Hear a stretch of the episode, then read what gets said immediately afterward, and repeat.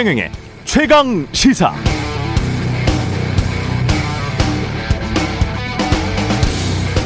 네, 검찰의 고발 사주 의혹, 대장동 화천 대유 의혹. 이번 대선판에 이 두 가지 의혹이 터진 건 어쩌면 아주 잘 된 일인지 모르겠습니다. 덕분에 우리 사회에 아주 중요한 세 가지 화두가 던져졌습니다. 1. 표면적으로만 보면 누가 대통령이 돼야 하는가? 두 의혹 모두 윤석열이든 이재명이든 의혹의 배우였다는 것이 사실로 밝혀진다면 법적, 정치적 책임을 져야 함은 당연한 것이고요. 2. 배우의 대선 후보들이 없었다고 하더라도 검찰이 고발을 사주한 게 사실이라면 검찰의 저 막강한 권력을 어떻게 견제할 것인가 하는 문제 또 택지 개발로 인해 막대한 이익이 사유화됐다면 저 막대한 이익을 사회적으로 어떻게 분배할 것인가 배분할 것인가의 문제에 대해서 논의해야 합니다. 이건 모든 대선 후보들이 대답을 해야 합니다. 다시 한번 강조해서 말씀드리는데요. 이 문제, 이 두 가지 문제는 모든 대선 후보들이 답해야 합니다. 3. 마지막으로 언론. 검찰의 고발 사주 의혹 이전에도 검찰과 정치와 언론의 유착이 오랫동안 의심받아 왔었고요. 대장동 화천대유 의혹 이전에도 부동산과 언론, 관료의 유착이 오랫동안 의심받아 왔습니다. 어떻게 해야 이 고리를 끊을 수 있을까요? 대통령 선거 6개월이나 남았는데요.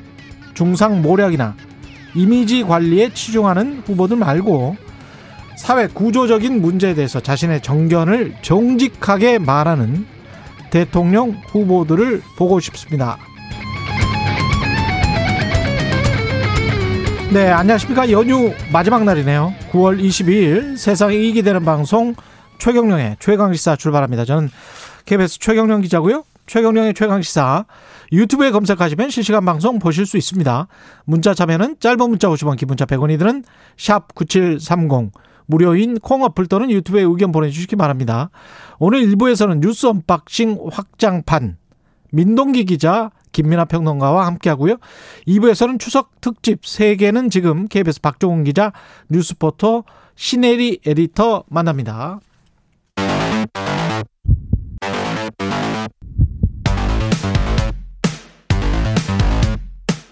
오늘 아침 가장 뜨거운 뉴스 뉴스 unboxing.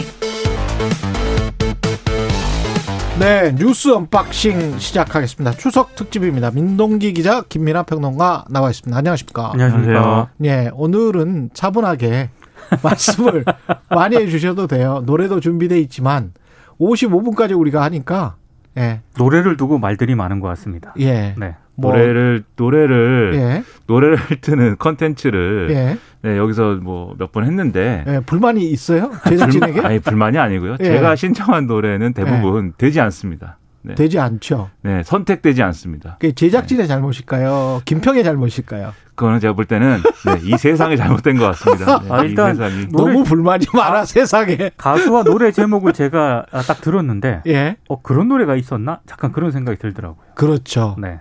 너무 그- 전문적인 아, 세상에 게 이렇게. 그런 우리가- 노래를 선곡해 오면 안 돼. 우리가 그리고 찾지 지난번에도 못한- 김한한테 졌잖아. 우리가 찾지 못한 이 보석의 원석들이 이렇게 예, 많이 원석들이 있고요. 많다. 그리고 예. 잊혀진 보석들도 많이 있습니다. 그걸 다 우리가 찾아내 가지고 우리가 이게 대중 매체잖아요. 네. 대중 매체. 대중 매체는 대중적으로 조금 알려진. 어, 참고로 음악, 전, 음악 방송이 아니다 이거죠. 전 철저하게 대중적인 노래를 선택했습니다. 예. 네. 그래서 제가 선택한 노래는 오늘 안 들어준답니다. 집에서 제작진이 이런 이야기를 했어요. 집에서 집에서 제작진은 조용히 듣겠다. 좋은 데- 노래인 거는 맞다. 김연아 평론가의 탁월한 음악 실력을 인정한다. 뭐 이런 이야기였습니다. 누가 뭐 인정을 한다니까 네, 그 와중에 네, 예, 행복하네요. 네, 예. 행복합니다. 예. 문재인 대통령 유엔 총회 기조 연설부터 시작을 해볼까요? 예. 종전 선언의 필요성을 다시 언급을 했습니다. 유엔 총회 무대에서 모두 세 차례에 걸쳐서 이제 종전 선언을 언급을 했는데요. 아, 일단 2018년, 2020년 유엔 총회에 이어서 올해 세 번째로 종전선언 카드를 꺼냈습니다.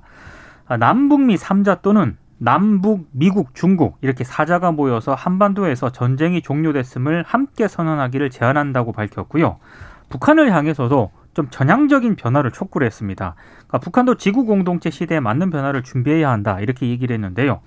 남북 이산가족 상봉 추진 그리고 동북아시아 방역 보건 협력체 같은 지역 플랫폼 활성화를 통한 교류를 제안을 했습니다. 뭐 종전선언은 이번이 처음이 아니고 종전선언 촉구야 뭐 여러 번 했죠. 네. 예. 그러니까 어, 문재인 정권에서의 대북 정책 접근법이라는 것에 이 트레이드 마크 같은 건데요. 음. 이 일정 정도 북한에 정치적인 어떤 보장을 해줘야 그 다음에 이제 아, 이 핵 문제에 대한 어떤 접근이나 이런 것들이 좀 더 원활하게 된다. 라는 이제 구도가 있기 때문에 그 정치적인 보장을 어떻게 해줄 것이냐의 첫걸음으로 종전선언을 이제 계속해서 얘기해 왔던 거고 그런데 그 해법이 사실 지난번 하노이 노딜 이후에는 어, 좀 다시 이제 좀 이 해법을 적용할 기회를 찾지 못해 왔던 게 또 사실입니다. 그래서 이제 아마도 문재인 대통령 입장에서는 임기 마지막 이제 뭐 유엔 총회 연설 이런 걸 그렇죠. 하는 과정에서 새로운 제안을 하기는 좀 어려운 것이고 음. 그간에 이제 좀 이 정권이 얘기해 왔던 대북 정책의 어떤 정당성이랄까 이런 것들을 다시 좀 강변한 것이다. 이렇게 보여지고요. 이게 종전선언이 그러면 실제로 지금 얘기한 대로 남북미 또는 남북미 중이 모여서 하는 종전선언은 실제로 지금 상황에 가능하냐? 그렇지는 않지 않습니까? 그렇죠. 북한은 계속 네. 뭐 뭔가를 발사를 자꾸 하려고 들고 있고 우리도 한번 발사했습니다. 그렇죠. 우리도 SLBM 했고요. 네. SLBM을 발사했더니 북한이 약간 우리를 낮춰봤죠. 네, 네. 그 SLBM은 초보적인 수준이다. 음. 우리는 굉- 더 굉장한 걸 갖고 있다. 이렇게 주장하기 시작했고, 그리고 이제 바이든 대통령도 사실 이제 어, 연설을 했는데 북한에 대한 대목은 사실 굉장히 짧았고 그리고 언론적인 수준에 이제 머물렀거든요. 그리고 중국과 미국 사이에 오가는 얘기 이런 것들도 심상치가 않습니다. 그런 상황에서 종전 선언을 지금 현실적으로 거론하는 것은 좀 또 현실적이지 않은 부분이 분명히 있다. 네, 네. 이런 생각입니다. 현실적이지 않지만 한국 입장에서는 정권이 바뀌 더라도 네. 해야 될 일인 거죠. 계속 예. 이야기는 해야죠. 뭐. 그렇습니다. 우리야 계속 추구는 해야 되는 것이고 어쩔 수가 없는 것이고 미국 바이든 대통령이야 지금 당장 중국이랑 사이. 근데 바이든 대통령 연설에서도 보면 중국과 신냉전으로 가지는 않겠다. 세상이 두 개 블락으로 나누는 것은 원치 않는다. 그걸 분명히 또 말을 했거든요. 그렇습니다. 말은 했는데 예. 이 현실을 보면 그것도 종전선언이랑 비슷한 건가요? 여전히 네. 중국과의 패권 다툼, 무역 전쟁이 예. 점점 치열해지니까요. 근데 네. 이거는 뭐 종전선언 얘기를 넘어서는 어떤 상황인 건데 사실 미중 예. 관계라는 건 최근에 이제 미국이 호주랑 이제 새로운 뭐 어떤 안보의 틀을 만들어 가지고 음. 미국, 영국, 호주 이렇게 오커스 이렇게 동맹을 새로 만든 거잖아요. 그리고 그렇죠. 여기에 호주에다가 핵 잠수함 기술을 이제 이 주겠다 이렇게 얘기를 한 건데 그것 때문에 또 프랑스에서 들고 일어난 상황 아닙니까? 프랑스가 굉장히 불쾌해합니다. 어, 그렇죠. 그렇죠. 이 프랑스 예. 입장에서는 원래 이제 재래식 잠수함을 호주하고 계약을 한 게 이제 뭐 백지가 되는 것도 사실 기분이 나쁘지만 경제적인 이유 때문에. 그렇죠. 예. 근데 여기에 더해서 뭔가 새로운 안보 동맹을 만드는데 영국, 호주 하고는 긴밀히 얘기를 하지만 프랑스하고는 이 얘기를 한 번도 한 적이 없다는 거잖아요. 그리고 심지어 G7 회의에서는 프랑스 빼놓고 회의했다. 이런 얘기가 나오는데 EU 전체적으로 봤을 때도 이게 약간 좀 까리한 게 네. 영국, 호주는 앵글로 섹슨족들이고 맞습니다. 그렇습니다. 미국도 그쪽에 후예들이 많잖아요. 그래서 영국, 호주와 손을 잡고 영국은 또 EU를 탈퇴를 했단 말이죠. 이런 전반적인 상황을 보면 프랑스만 그런 게 아니고 EU 전반적으로 대륙에 있는 국가들은 저게 뭐지 지금 그렇죠. 뭐 이런 생각을 가질 수밖에 없어요. 그리고 전통적으로 예, 어, 미국과 프랑스가 그렇게 좋은 사이는 그렇죠. 아니었습니다. 근데 예. 이게 이런 건 있어요. 예, 그래서 전쟁도 했었고, 네. 예, 유럽하고의 전쟁이야 뭐 영국하고도 옛날에 했죠. 예, 근데 그렇죠. 예. 이 유럽하고의 관계, 유럽과 중국과의 관계하고 그다음에 미국이 중국에 대한 어 외교 안보 그다음에 경제적인 포위망을 구성하려는 어떤 그런 의도가 서로 부딪히고 있는 부분이 분명히 있다고 보여지거든요. 그래서 음. 이런 걸 종합하면 바이든 대통령은 신냉전으로는 안 가겠다 이렇게 얘기를 하고는 있지만 뒤집어 얘기하면은 실제 그런 분위기가 조성되고 있고 글로 가려고 하기 때문에. 예. 그렇기 때문에 이 얘기를 또 해야 될 필요성이 있었던 거다. 예. 그이 연장선에서 보면 북한과의 관계 이런 것들을 바이든 행정부가 얼마나 이제 쉽게 풀 수 있을 거냐 사실 음. 장담할 수 없는 것이고 그래서 뭐 우리 뭐 송영길 대표라 민주당 대표 라든지 그런 얘기 많이 하지 않습니까? 그리고 국내 전문가들도 지금 바이든 행정부가 대북 정책에 있어서 다시 이제 과거의 오바마 정권의 전략적 인내로 가는 것인지 아니면 뭔가 새로운 틀로 이제는 이끌어 가는 것인지가 기로에 섰다. 좀 결정을 해야 된다. 이런 얘기를 계속 얘기하고 있는 그런 힘겨루기 상황이 이어지고 있는 것 같아요. 그 전부터 계속 제 3의 길이라고 했잖아요. 제 그렇죠. 3의 길. 네. 근데 이제 지금 하는 거는 오바마 대통령 전 대통령의 전략적 인내하고 다를 바가 전혀 없어요. 예. 근데 제가 뉴스 unboxing 원고를 준비하면서도 좀 뉴스를 좀 봤고요. 예. 그리고 이제 연휴 기간 때도 뉴스를 좀 챙겨봤는데 아, 아무리 이렇게 얘기를 하더라도 음. 많은 분들의 관심은 BTS가 유엔에서 어떤 얘기를 했느냐. BTS 뭐 중- 유튜브 뭐 난리가 났고요. 뭐 많이 본 뉴스에도 BTS가 있지. 아니 근데 네. 어 이게 좀 던지는 메시지가 주, 좋지 않습니까? BTS 유엔 연설은. 아주 좋은데 예. 어뭐저 BTS가 백신을 맞았다. 예. 그리고 아주 백신을 맞아라. 예. 핵심 내용은 그거지 않았습니까? 그렇죠. 근데 지금 예. 최강 시사에서 예. 백신을 맞아라, 백신을 예. 맞아야 된다라는 메시지를 수개월째 지금 하고 예. 있는데 왜 전 세계는 최강 시사를 주목하지 않는 걸까요? 최경영을 유엔으로 보냅시다 그러면 최경영을 유엔으로 보내자 캠페인을 방탄소년단 그 팬들이 지금 화내요. 아 방탄소 방탄소년단의. 방탄소년단의 메시지는 BTS 영원하라. 네 배- 예, 이런 방탄소년단 이야기 해야 됩니다. BTS 메시지는 너무나 우리에게 큰 힘과 희망이 되고 근데 있고요. 말을 멋있게 하긴 했더라고요. 아니 이게- 저는 일부러 가져왔어요. 이게 지금의 10대, 20대에 대해 길을 잃게 됐다는 의미에서 코로나 lost generation으로 부르기도 한다고 들었다. 그러나 어른들 눈에 보이지 않는다고 해서 길을 잃었다고 말할 수는 없을 것이다. 그런 의미에서 lost generation이 아니라 welcome generation이라는 이름이 더 어울리는 것 같다. 우리의 미래에 대해 너무 어둡게만 생각하지 않았으면 좋겠다. 네. 야, 멋있지 않아요? 그렇게 얘기하면서 예, 진짜 백- 멋- 멋있어요. 예. 코로나19 이후 백신을 맞고 나서 그 다음에 음. 코로나19를 어느 정도 극복하고 나서 welcome으로 만나자 이렇게 그렇죠. 네. 네, 마무리를 새로 하는 시작되는 세상에서 서로에게 welcome이라고 말해줬으면 좋겠다. 야, 지구 공동체를 바이든이나 문재인 대통령이 이야기를 해도 이렇게 정말 절실하게 멋있게 이야기할 수 있, 사실 있나? welcome이라는 예. 단어는 그동안 예. 미디어에서 예. 뭐 welcome drink나 뭐 이렇게 사용을 했었는데 아 BTS가 예. 그 유엔 총회에서 저렇게 저 코로나19와 관련해서 웰컴을 저렇게 사용하니까 진짜 멋있긴 멋있더라고요. 산뜻해요. 네. 예, 정말. 근데 이제 한편으로는 저는 이제 뭘 봐도 어떤 뉴스를 봐도 항상 약간 부정적인 측면을 자꾸 생각하게 그렇게 되고 하면 안 그게 왜 됩니다. 그래요? 아니 이게 BTS가 잘못했다 이런 게 아니라 예. BTS 이 메시지처럼 음. 지금 젊은 세대가 그냥 절망하고 그냥 포기하고 그냥 이게 슬퍼하고 이런 세대 아닙니다. 분명히 현실하고 싸우려고 하고 있고 음. 자신들에게 주어진 어떤 시련이나 이런 것에 맞서려고 하고 있는데 예. 그럴 그 시련을 뚫고 어, 원하는 걸 할 수 있도록 하는 그런 세상을 과연 만들어 줬냐는 거예요 기성세대가 그러지 못한 것에 대해서 이 돌아봐야 되는 그래- 그런 연설이다. 그래서 제가 오늘 그 신청곡이 그 젊은 세대와 연관이 있는 노래입니다. 어떤 노래입니까? 아, 얘기해도 됩니까? 예, 괜찮습니다. 뭐 이- 제작진이 안 받아줄 것 같으니까요. 이무진의 신호등이라고요. 아, 그 이무진의 노래 신호등. 가사를 자세히 들어보시면 예, 노래 이 가사가 사회 초년생들의 어떤 그런 불안감이라든가 그렇죠. 이런 게 약간 반영이 돼 있거든요. 예. 네. 그럼 전 BTS의 다이나마이트 신청하면 다이나마이트로 부셔버려라. 이렇게 묻어가면 안 됩니다. 네, 벽을 부셔버리세요. 네. 제작진에서 손사래를 치고 있습니다. 네. 예. 제 저는 어떻게 해야 될까요? 노래에 대해서. 네. BTS가 어제 나갔답니다. 네. 예, 최경영의 아. 최강시사에서 어제 나갔대요. 네. 그래서 안 된다는 이야기. 예, 민주당 경선 어, 이야기를 좀 해야 되겠네요. 어제부터 이제 5일간 광주 전남 지역 권리당원을 대상으로 온라인 그리고 ARS 투표를 진행을 하, 고 있습니다. 아, 지금 투표하고 있어요? 네, 그리고 예. 오늘부터는 전북 권리당원의 온라인 ARS 투표가 진행이 되는데요. 결과는 25일 광주 전남 그리고 26일 전북 합동 연설에서 실시되는 대의원 현장 투표 결과와 함께 차례로 공개가 될 예정입니다. 호남 지역의 권리당원이 20만 명 정도 달하거든요. 예, 사실상의 최대 승부처로 지금 예상이 되고 있습니다. 그렇군요. 지금 전북이 있고 광주 전남이 있지 않습니까? 근데 음.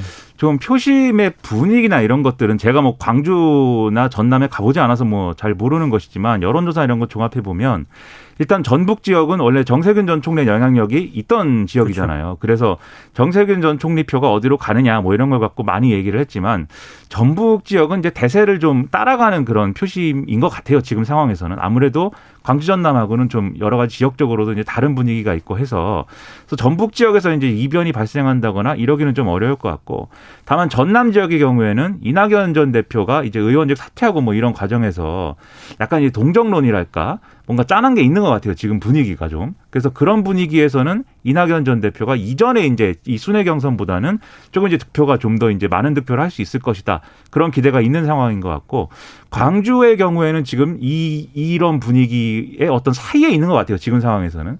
그래서 광주의 경우에는 그러나 과거에도 보면은 전략적인 어떤 판단이나 이런 것들을 우선시 해온 측면들이 있지 않습니까? 그래서 본선 경쟁력이 이제 이 확인된 이재명 지사에게 표를 훨씬 더 많이 줄 것이다. 이런 전망이 있는가 하면 아니다. 이게 그래도 너무 초기에 경선이 끝나버리면 이 이유가 재미없어질 수가 있, 기 때문에 지금 상황에서는 여기서 한번 이낙연 전 대표를 살려줘야 된다. 이런 논리로 좀 이낙연 전 대표가 표를 얻을 수도 있다. 이런 전망들이 서로 엇갈리고 있어가지고 상당히 흥미진진합니다. 이낙연 후보 같은 경우는 거기서 전남 지사를 했잖아요. 그렇습니다. 예, 지사를 했기 때문에 지사를 한 게 어드밴티지가 될지 아니면은 여기에서도 만약에 비슷하게 나온다거나 가령 지난번에 이제 50%가 다 넘지 않았습니까? 네. 근데 가령 한 이재명 지사 득표가 이재명 지사 투표가 50 득표가 50%가 넘었는데 가령 한 45%가 나온다고 치자고요. 그럼 만족할 수 있을까요? 이낙연 후보 입장에서는 이 계산 좋아하는 숫자 계산에 예. 능한 사람들은 예. 이번에 광주 전남 전북 합쳐가지고 만약에 이재명 지사가 45% 이상 얻는다. 음. 그러면 아마도 결선은 없을 가능성이 대단히 커진다라고 계산하고 있습니다. 제가 보기에는 40%대가 또 나온다면 그러니까 50%는 못 나올 수도 있어요. 근데 40%가 또 나온다면 그러면 이낙연 후보는 30% 후반 내지 40% 초반이란 이야기잖아요. 호남에서도 그런 양상이고 이낙연 후보가 50%로 넘어서지를 못한다면 그러면 서울 경기인데 가장 또 투표인단이 많은 곳은 그러니까 그러면 선거 이제 굉장히 전문가들- 힘들어지는 거죠. 선거 전문가들 예. 얘기는 이재명 지사가 호남에서 흔히 말하는 그 magic number 카운트 있지 않습니까? 예. 이게 한 37만 표라고 생각을 하더라고요. 합계가 누적 합계가 누적 합계가. 음. 그럼 이재명 지사 입장에서는 지금 한 9만에서 10만 표 정도를 얻어가면 되는 거거든요. 호남에서. 그러니까 굳이 50%를 넘기지 않아도 그러니까 어, 제가 요, 말씀드린 요 것도 예. 누적 득표수는 충분히 달성 가능하기 때문에 음. 네. 이 싸움이 될 것 같습니다. 결국엔. 그리고 호남 사람들이 어떤 뭐 지역적인 투표는 잘 안 했잖아요 이제까지 그러니까는 이 호남, 전략적인 투표를 했지. 호남 지역에서 호남 출신 후보이기 때문에 호남 출신 후보를 대통령으로 밀어주자 이것은 사실 김대중 전 대통령 이후에는 없어. 없- 없었죠. 예, 이런 것 흐름이. 형성된 적이 네. 없고 다른 지역 출신이더라도 음. 경쟁력 있는 사람을 좀이좀 띄워주자 이런 분위기가 언제나 강했기 때문에 예. 그런 영향이 있을 것인가. 근데 지난번 총선 때 음. 예를 가령 민생당의 경우에 이낙연 마케팅을 많이 했거든요. 음. 그러니까 그때 이낙연 전 대표는 그러니까 민생당 소속도 아닌데 이제 민생당 소속 이제 후보들이 많이 그런 마케팅을 했는데 별 영향 없었습니다. 그게 그러니까 분명히 이제 전략적인 판단을 하는 측면이 분명히 있어요. 다만 그렇다고 해서 뭐 동정론의 영향은 뭐 하나도 없을 거냐 예. 그건 또 아닌 것 같아요. 네, 일부 지역에서 예. 그 다음에 이제 동정론이라는 어떤 게 있을 수가 있고 또 개혁이 미진한 것 아닌가 네. 그런 어떤 여론도 강한 지역일 수 있지 않습니까?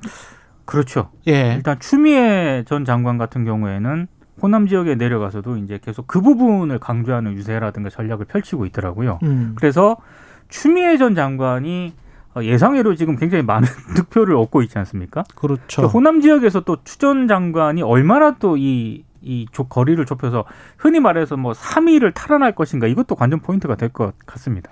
그러니까 추미애 전 장관의 경우에는 호남 지역의 여론조사들 지금 이제 나오는 여론조사 상 지지율을 보면은 그렇게 인상적으로 많이 나오거나 뭐 그렇지는 않아요. 지금 상황이. 음. 다만 이제 그런 판단을 할 수도 있겠죠. 이재명 지사가 어쨌든 어 안정적인 우위를 가져가는 흐름인데 좀 더 이 선거 전체 선거판의 이제 의제나 이런 것들을 개혁 의제나 이런 것들로 좀 바꿔보고 싶다. 또는 아 이- 이재명 지사가 앞서 가더라도 이낙연 전 대표가 아니라 추미애 전 장관을 좀 띄워줌으로써 뭔가 더 흥미진진한 구도를 만들어야겠다. 이런 판단하는 유권자들이 있다면 이제 추미애 전 장관을 좀 지지를 더 많이 할 그럴 가능성도 있겠는데 예. 그런 것들이 이제 이런 측면을 봐야 되죠. 이낙연, 아니, 이재명 지사하고 추미애 전 장관하고 지지층이 사실 이제 개혁이다, 뭐다, 이런 부분에서는 겹치는 부분이 분명히 있거든요. 그래서 이게 결국은 경쟁력을 생각해서 만약에 결선 투표를 하게 된다고 하면, 어, 이재명 지사한테 갈 표가 추미애 전 장관한테 옮겨가는 효과도 지금은 있을 수도 있어요. 이 본선, 본선에 가기 전에, 결선에 가기 전에는. 음. 그런 효과가 또 얼마나 이 나올 거냐.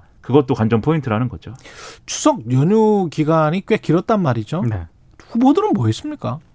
그동안 호남 지역에 굉장히 집중을 했죠. 민주당 후보들은 민주당 후보들은 굉장히 집중을 했습니다. 예. 일단 이재명 지사하고 이낙연 전 대표 같은 경우에는 흔히 말하는 그 대장동 관련해 가지고 그 연일 좀 격한 어떤 논쟁을 벌였고요. 예.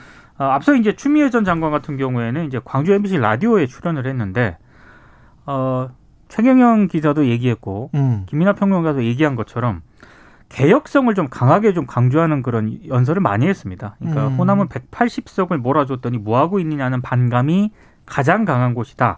개혁 완수를 요구하고 있다. 본인이 3등에서 2등이 될 수 있도록 전략적 선택, 절묘한 선택, 흥미진진한 선택을 해주시리라 믿는다. 음. 그러니까 굉장히 이제 호남 지역의 전략적 투표를 본인에게도 해달라 이런 부분을 좀 강조를 한 것으로 보이고요. 음, 그렇죠. 박용진 의원 같은 경우에는 약간 의외였는데 본인이 이제 전북 장수가 고향이다. 그래서 어 이런 그 미래를 선도할 수 있는 나라가 되려면 깨인 정치인, 깨어 있는 지도자가 필요하다.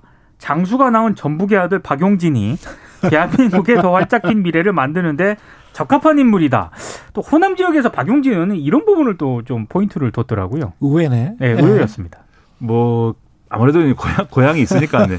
저도 만약에 네 뭐 한 70세 80세가 되어서 선거에 나간다. 음. 네. 수원 출신 수원의 아들 밀어주십시오 안 하겠습니까? 네, 수원 출신 네, 수원에서 초 중 고 대학교 다 나온 뭐 이렇게 하겠죠. 근데 이제 그거는 이제 그런 건데 추미애 전 장관이 제가 제, 재밌다고 생각하는 게 그 얘기를 또 자꾸 해요. 그러니까 이재명 지사하고의 어떤 대장동 의혹이나 이런 것들에 대해서는 오히려 이재명 지사를 좀 방어해 주면서 윤석열 전 총장에 대한 어떤 거기에 대한 어떤 특화된 경쟁력 이런 것들을 계속 강조하거든요. 그렇죠. 꽁 잡는 매 얘기도 많이 했고 엊그전에 이제 거의 꽁이 지금 공포에 질려 있다 이런 취지로 얘기를 했는데 왜냐하면 윤석열 전 총장이 예능 출연을 했습니다. 그 SBS 그렇습니다. 네. 예능 출연을 했는데 거기서 이제 뭐 재미있는 모습 뭐 이런 모습들을 많이 연출했는데 어 화제가 많이 된 게 추미애 전 장관 얘기를 한 거였어요. 그러니까 이제 출연진들이 물어봤습니다. 추미 이 윤석열에게 추미애란 이렇게 물어봤는데 음. 이게 아마 여러 얘기를 했을 텐데 뭐 편집이 좀 잘 된 것 같은데 이렇게 얘기를 했습니다. 추미애 전 장관 뭐 이렇게 어 징계 청구하고 이런 과정에서 스트레스 많이 받지 않았냐. 근데 스트레스 받은 게 없다고 그랬거든요.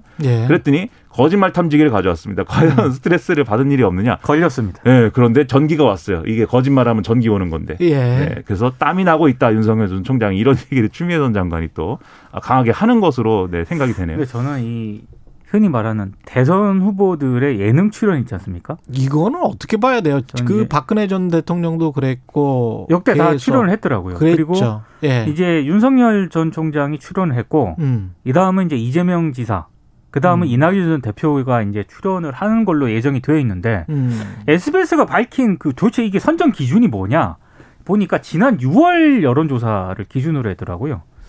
시기도 좀 그렇고요. 그렇습니다. 예. 예. 추석 연휴 때 그렇게 하는 게 홍준표 의원이 없지 않습니까? 그리고 지금 얘기 제, 들어보면. 제 얘기가 그 얘기인데 네. 지난 6월 여론조사에서 음. 그세 명을 만약에 딱 선정을 해가지고 커트라인을 친 거 아니겠습니까? 예. 그러면 지금 여론조사에서 상승세를 타고 있는 홍준표 의원은 당연히 불만을 가질 수밖에 없는 것이고 다른 아마 주자들도 이런저런 불만이 좀 많을 겁니다. 그러니까 홍준표 의원은 TV조선에 나왔죠. 그렇죠. 네. 예. 저- 제가 홍준표 의원이면 다른 이제 그런 예능에 출연한 이제 대권주자들이 이제 좀 손가락질 하면서 이미지 정치에만 골몰하고 어 음. 지금 이런 게 중요한 게 아니다 이렇게 했을 것 같은데 그렇죠. 아니었습니다. 다른 예능에 출연하는 걸로. 그 이야기 네. 이미지 에만 치중하고 그 이야기를 한 게 꼭 특정 후보를 겨냥한 건 아닙니다. 네. 네. 아, 최경영의 예. 최강시사 공정합니다. 예. 네, 공정하게 하고 있습니다. 예. 네. 다 어디 가서 저 어묵은 드시니까요. 예. 근데 이제 이런 예능 프로, 출연 예능 프로그램 출연에 대해서는 계속 언론 단체라든지 그리고 언론에서 사실 비판이 많이 있었거든요. 이게 네. 할 때마다 비판을 합니다. 이게 뭐 결국은 이제 근데 보여주고 꼭 싶은 하는 장 하는 방송사만 해요. 그것도 보여주고 이건 싶은 것만 좀 그래요. 음, 보여주는, 한두 번도 아니고. 예. 예. 여기 KBS니까 네, 예. KBS 다음으로 승부를 해야 됩니다. 좀, 좀 이상하다 싶은 게 있습니다. 왜 그러는지 모르겠지만 왜 대선 때마다 예능 그것도 간판 예능 프로에 그리고 그 예능 프로라는 게 성격이 뭘 사람을 놓고 뭐 조근조근 물어볼 수는 없잖아요. 아, 그런 분위기는 아니죠. 예능 프로 특성상. 그렇죠. 네. 그러면 우리가 이렇게 가정을 해보자고요. 미국처럼 아, 토론이 미국 굉장히- 얘기 나왔군요. 아니 다른 선진국처럼 토론이 굉장히 많아. 매일 이렇게 출연을 해. 그래서 정치적인 현안에 관해서 계속 이야기를 해요. 라이브로, 생방송으로. 모든 그 유력한 대선 후보자들이 다 그렇다고 칩시다. 그런데 그러질 않아. 아주 형식적인 토론에만 응해. 그리고 TV 토론만 나와. 음. 또는 나중에 그 선거 관리위원회에서 규정된 그 토론만 하려고 해. 그런 식으로 하고 본인들이 좋아하는 그리고 사람들한테 호감이 갈 것 같은 그런 이미지 관리에 아주 좋은 것 같은 그런 예능 프로는 덥석덥석 받아. 이게 뭡니까 이게?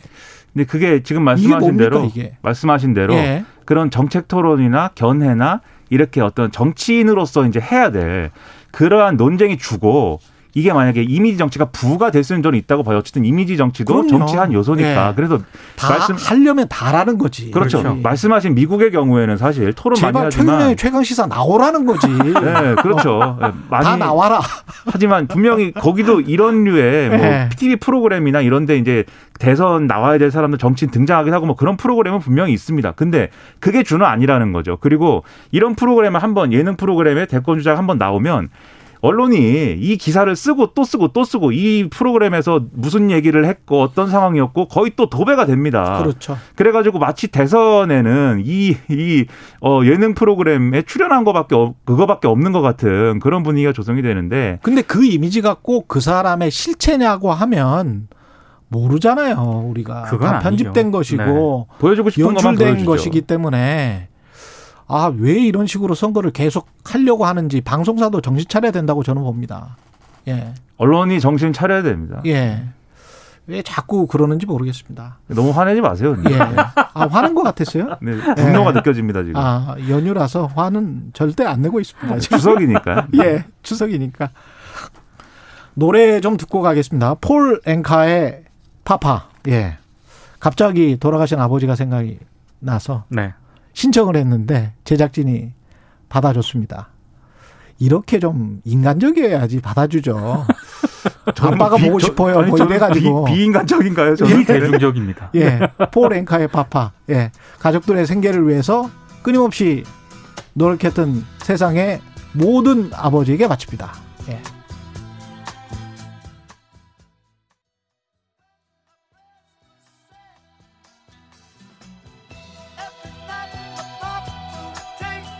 네. 9510님. 시사 프로에서 눈물 나는 건 처음이네. 이렇게 말씀해 주셨습니다. 예. 아버지 생각나죠? 예, 아버지의 큰 어깨, 예, 휘어진 등. 이 노래 가사에 그 매일 이 굉장히 자상한 아버지예요. 그러니까 아들 그 침대 와서 예, 매일 그 잠자리를 봐주고 음. 이렇게 뭐 추울까봐 예? 이렇게 좀 담요를 올려주고 뭐 이런 가사가 나오죠. 예. 일반적인 한국의 아버지와는 약간 좀 다르지 않나 그런 생각도 드네요. 그래도 그런 아버지도 예. 있지 않겠습니까? 예, 그런 아버지도 네. 주로 있죠. 이제 예. 많은 아버지들 술 냄새 많이 났을 텐데. 네. 하여튼 저도 그런 아버지가 돼야 되는데 지금 여러모로 반성하게 됩니다. 예. 박종환 님은 아침에 듣는 음악 너무 좋아요. 세 분이 형제 같군요. 이 시대의 참 시사 프로입니다. 이 시대의 참 시사 프로는 이렇게 노래도 같이 예, 해야 되겠습니다. 화천대유 의혹. 이거 대장동 그 화천대유 의혹이라고 불러야 될까요? 이게 뭐라고 불러야 됩니까? 그러니까 좀 정리를 할 필요가 있는 것 같아요. 예. 워낙 하나하나씩 정리를 해봅시다. 여, 여당 예. 민주당 내부에서도 후보들끼리 지금 논쟁을 하고 있고 그렇죠. 지금 또 국민의힘 쪽에서는 공세를 하고 있지 않습니까? 그러니까 주장은 일단 후반부에 이야기를 하고요. 네. 일단 팩트부터 한번 정리를 해볼게요. 그러니까 앞부분은 의혹 제기의 핵심은 이거지 않습니까? 음. 이재명 지사와 특수관계에 있는 업체들이 컨소시엄을 구성해서 음. 엄청난 특혜를 받은 것 아니냐? 국민의힘과 언론들이 제기하는 의혹의 핵심은 이겁니다. 의혹의 핵심은 그건데 네. 그 중에서 팩트는 뭡니까? 팩트는 일단 화천대유가 좀 살펴볼 필요가 있는데 화천대유 돈을 많이 벌었다 그건 확실해요. 예, 대주주가 전 언론인 김모 씨지 않습니까? 그렇죠. 돈을 많이 벌었는데 예. 어, 지금 전 언론인 김모 씨와 이재명 지사와의 관계는 음. 인터뷰 한 번 한 거 말고는 아직까지는 없습니다. 특수한 관계라고 인터뷰 한 번 했다. 볼만한 거는 없고요. 예. 또 하나가 이 사람이 최근까지 언론사에 다녔다. 머니투데이에. 머니투데이에 다녔었죠. 예. 최근에 그만둔 거고요. 최근에 그만뒀고. 예. 그리고 이제 또 하나가 화천대유 말고 이제 어, 등장한 업체가 천화동인인데요. 천화동인. 천화동인은 SK증권을 통해 지분 참여를 했거든요. 예. 근데 여기서 관련해서 KBS가 연휴 들어가기 추석 연휴 들어가기 직전에 금요일인가요? 예. 보도를 했었죠. 단독 보도를 합니다. 예. 이 천화동인 1호부터 7호까지 흔히 말하는 지분에 참여한 민간 투자자 7명이 어떤 사람이다. 이걸 다, KBS가 다 알아냈죠. 다 알아냈거든요. 예. 그러니까 이 사람들과 이재명 지사가 어떤 특수한 관계에 있고 그 사람들은 어떤 사람들이었습니까? 그렇습니다. 이게 요게 이제 핵심인 겁니다. 예. 아, 일단 주식 주주 명단하고 주식 보유 내역을 입수해서 보도한 내용에 따르면 음. 천화동인 1호 주주는요. 역시 아까 얘기한 머니투데이 예. 김모 김모 씨입니다. 그러니까 원래 이 사업을 시작한 사람. 화천대유의 대주주 대주주. 이 김모 씨가 예. 아, 천화동인 1호 주주고요. 예. 2호와 3호는 이 김 씨 부인과 누나로 각각 확인이 됐습니다. 부인과 누나. 네. 그리고 4호는 예. 대장지구 공영 개발이 추진되기 이전에 어. 이 지역 개발을 맡았던 판교 프로젝트 금융투자 대표 그리고 변호사 남모 씨고요. 아, 냄새 맡은 사람들. 그렇습니다. 예. 5호는 역시 같은 업체 회계사 A 씨입니다. 같은 업체 회계사. 네. 6호는 역시 같은 업체 변호사 조모 씨인 걸로 확인이 됐습니다. 그리고 나머지 7호는요. 예. 앞서 얘기한 머니투데이 김모 씨 있지 않습니까? 예. 이 김모 씨와 같은 언론사에 근무했던 전직 언론인 배모 씨로 확인이 됐습니다. 친구 잘 둬야 돼. 네.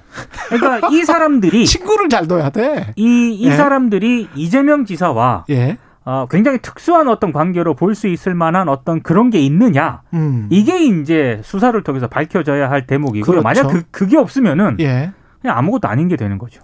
네, 이제 예를 들면 이제 이런 의혹인 거죠. 지금 음. 말씀하신 대로 이 사람들이 뭔가 특수관계이거나 이재명 지사하고 음. 또는 이런 이렇게 이제 지금 천화동인 1호부터 7호까지는 이제 투자를 받아갖고 그 투자한 거를 이제 지분 투자를 해가지고 거기서 배당을 받기 위한 이런 구조인 거잖아요. 보통 이제 이런 식으로 자산 관리 업체가 있고 그 밑에 이제 뭐 뭐 뭐 뭐 1호부터 뭐 몇 호까지 있는 그런 구조인데 이 사람들이 이렇게 배당을 받아 가지고 이걸로 예를 들면 정말 극단적인 상황까지 생각을 하면 뭔가 비자금을 조성해 가지고 정치인들 막 로비를 했다든지 예. 거기에 이재명 지사가 들어갔다든지 이런 게 이제 확인이 되면 이제 그거 이제 큰 문제가 그렇죠. 되는 거죠. 네. 음. 지금까지 이제 그런 얘기는 뭐 전혀 없는 것이고 이재명 당시 시장 또는 이재명 시장의 측근이 뭔가 돈을 받았다고 해도 문제가 되겠죠.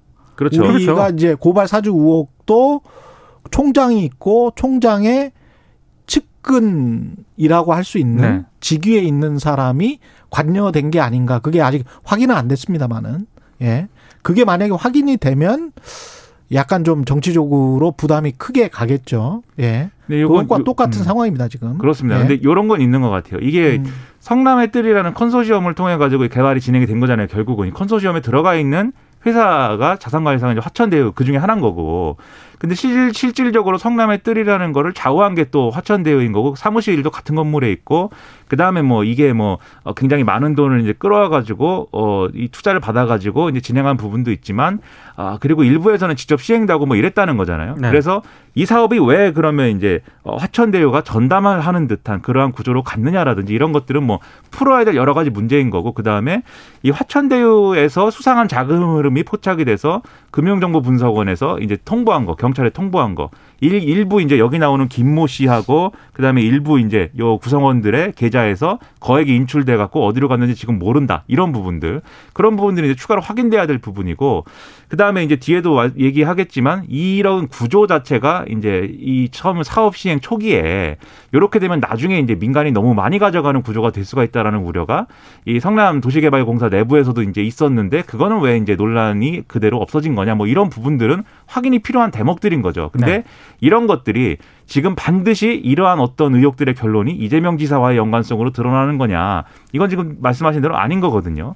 그래서 이건 이 사건 자체로 사실은 판단을 해야지, 어, 이걸 뭐가, 뭐가 하나 나올 때마다 이재명 지사하고 연관 있는 거 아니냐, 뭐 인터뷰 과거에 해준 거 아니냐, 뭐 판결하는데 개입한 거 아니냐, 이러기 시작하면 오히려 이게 진상이 안 밝혀진다고 제가 여러 차례 말씀드리고 그러니까 있습니다. 당시 수익 배분 설계 음. 이런 게 적절했느냐 이런 부분에 대해서 문제 제기는 할 수 있다라고 저는 생각을 하는데 음. 아, 방금 김민하 평론가 얘기한 것처럼 뭔가 지금 의혹이 하나 나올 때마다 다 이재명 지사랑 이렇게 연관짓겨서 생각하는 거는 제가 봤을 때 조금 무리한 거라고 보여집니다. 근데 수익 설계랄지 이런 부분들은 시간이 흐름에 따라서 예.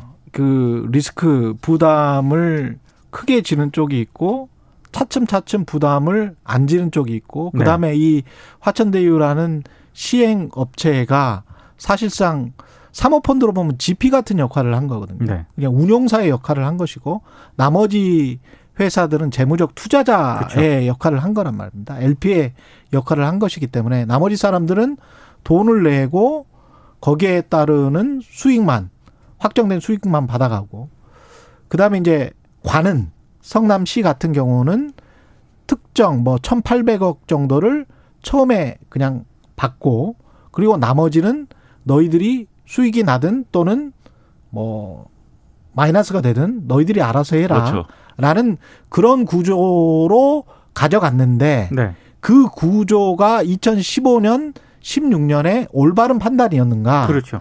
그거는 시장을 잘못 판단했다. 그렇게 비판할 수는 있겠죠. 음. 하지만 그게 그 좀 돈을 덜 먹었다. 우리가 관이 공공 부분이 그래서 좀 더 가져가야 된다.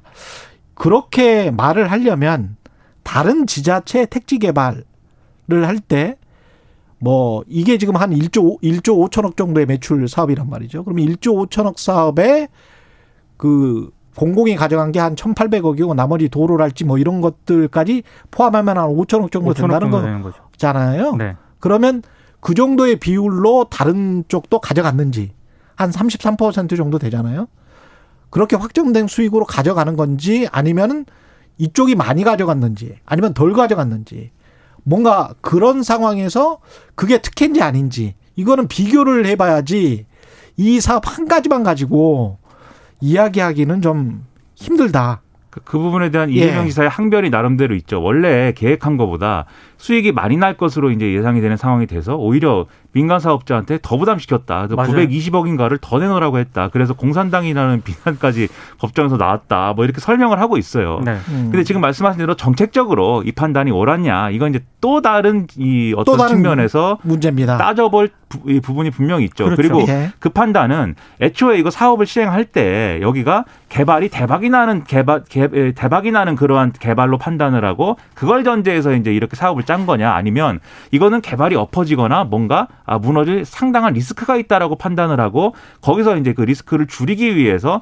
이그 관이 먼저 가져가는 일정 부분 수익을 어, 상한선을 두는 걸로 그렇게 했느냐? 요거의 판단이 갈리는 부분인데 지금 이재명 지사 주장은 주장을 이제 요약을 해보면 결국 이게 이전에 한번 엎어졌던 개발인 것이고 그리고 그때 뭐 예를 들면은 어 오히려 그 당시에 이 개발이 LH가 하려다가 민간 개발로 이제 전환 전환되고 뭐 이런 과정에서 오히려 이제 부적절하게 투자를 들어왔던 사람들이 오히려 지금도 보니까 이 지금 이제 화천대유 투자로 들어가 있다 이 주장을 하는 거잖아요. 그렇죠. 반면 국민의힘에서는 이게 처음부터 금사랑이 땅이고 무조건 이제 이익이 많이 날 수밖에 없는 그런 개발이었는데 왜 이런 구조를 취한 것인지 의심된다 이 주장을 하고 있는 거거든요. 핵심적인 판단이 여기서 좀 갈리는 부분이 있는 것 같습니다. 근데 인허가권을 관해서 주고 이거는 뭐 택지 개발이니까 그거는 좀 다르지만 보통 5층짜리 재건축 또는 10층짜리 재건축, 12층짜리 재건축을 용적률 뭐 120%에서 150%짜리를 350%로 높여준다. 300%로 높여준다고 할 때 그걸 인허가권을 주는 거거든요. 네.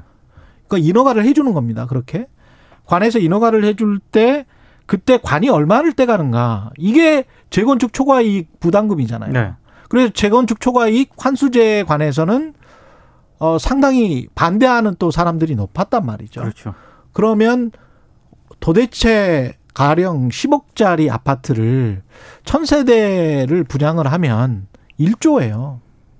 1조 원이에요. 그러면 보통 1000세대에서 한 500세대를 일반 분양을 한다면 5천억 정도가 남는 거죠. 용적률을 높여줌으로써. 그러면 그 중에서 얼마를 공공이 가져갈 것이냐. 네. 그 공공이 가져간 걸로 어느 정도의 임대주택을 지을 것이냐. 여기에 대한 지금 논의하고 똑같은 겁니다. 이게 그렇죠. 사실은. 네. 그러니까 그런 논의를 제대로 하라는 겁니다. 저는 이 논의가 굉장히 중요하다고 보고요. 그때 당시에 성남시가 잘못 판단을 했다면 이재명 지사가 사과를 해야 되고 야 우리가 좀 더 공공이 거둘 수 있었는데 이거는 지금 판단해 보니까 약간 좀 그 저 시행사 쪽에 좀 노란한 것 같다라고 판단이 된다면 다른 지자체랄지 뭐 이런 공공 관련한 택지 개발과 다 비교를 해봐서 우리가 이런 것들은 어느 정도는 뭐 한 절반 정도는 공공이 가져가야 되겠다. 이렇게 엄청난 인허가권을 네. 준다면 이런 것들을 제대로 논의하고 다른 택지 개발, 재건축, 재개발과 관련해서도 비슷한 기준이 적용이 돼야 이 선거가 제대로 논의가 되는 선거, 토론이 되는 선거가 되지 자꾸 그 이상한 쪽으로만 끌고 가면 안 될 것 같아요. 그 제대로 네. 된 논의가 되기 위해서는요. 저는 이제 일부 언론들이 계속 그렇게 쓰고 있는데 화천대유가 자본금 5천만 원 대비 한 1000배 넘는 수익을 거뒀다라고 계속 이 얘기를 보도를 하고 있잖아요. 예. 근데 이렇게 보도를 하면 저는 안 된다고 생각을 합니다. 그렇죠. 자본금이라고 하는 거는 자본 말도 안 되는 소리죠, 예, 그거는. 흔히 말하는 사람들이 생각하기에는 이게 무슨 이렇게 미천 장사 뭐 이런 걸 얘기하는 게 아니고요. 그 지- 진짜 이 삼성전자 경우만 하더라도 자본금은 9천억 정도밖에 안 되거든요. 9천억에 한 해 매출이 보통 한 120조 정도 되는 회사니까. 지난해 삼성전자 매출액이 166조입니다. 예. 근데 그런 식으로 만약 이 논리를 적용을 하면은 말이 안 되는 거죠. 예. 그러니까 비판을 하려면은 좀 정확하게 해야 될 것 같습니다. 예. 시간이 또 부족하네. 시간이 이렇게까지 했는데도 사실 제가 지금 참고 있어요. 저도 할말 네. 많아요. 이 부분에 할말 대해서. 많죠. 네. 예. 시간이 부족하대요. 밖에서 뭐, 예, 빠이빠이 흔들고 있습니다. 아이템이 지금 막 예. 네. 엄청 남았는데도 예, 조금 남았네. 이렇게 해도 두 개가 남네. 노래도 노래도 하나밖에 못 들었어요. 제가 예. 들은 점 심지어 제가 신청한 건 안 틀어준다고 했는데도 예, 예. 이무진의 신호등 민노기 기자의 신청곡 듣고 가겠습니다. 예, 9944님. 바로 이겁니다. 예, 세 사람이 하는 토크쇼를 15분 하는 게 무리였습니다. 앞으로는 일부 인터뷰와 날씨, 교통정보 빼고 55분까지 뉴스 unboxing 계속해 주시기 바랍니다. 이런 말씀 하셨는데요. 예, 무리한 부탁이시고요. 내일부터는 예, 제대로 환원되겠습니다. 고맙습니다. 이무진의 신호등 듣습니다.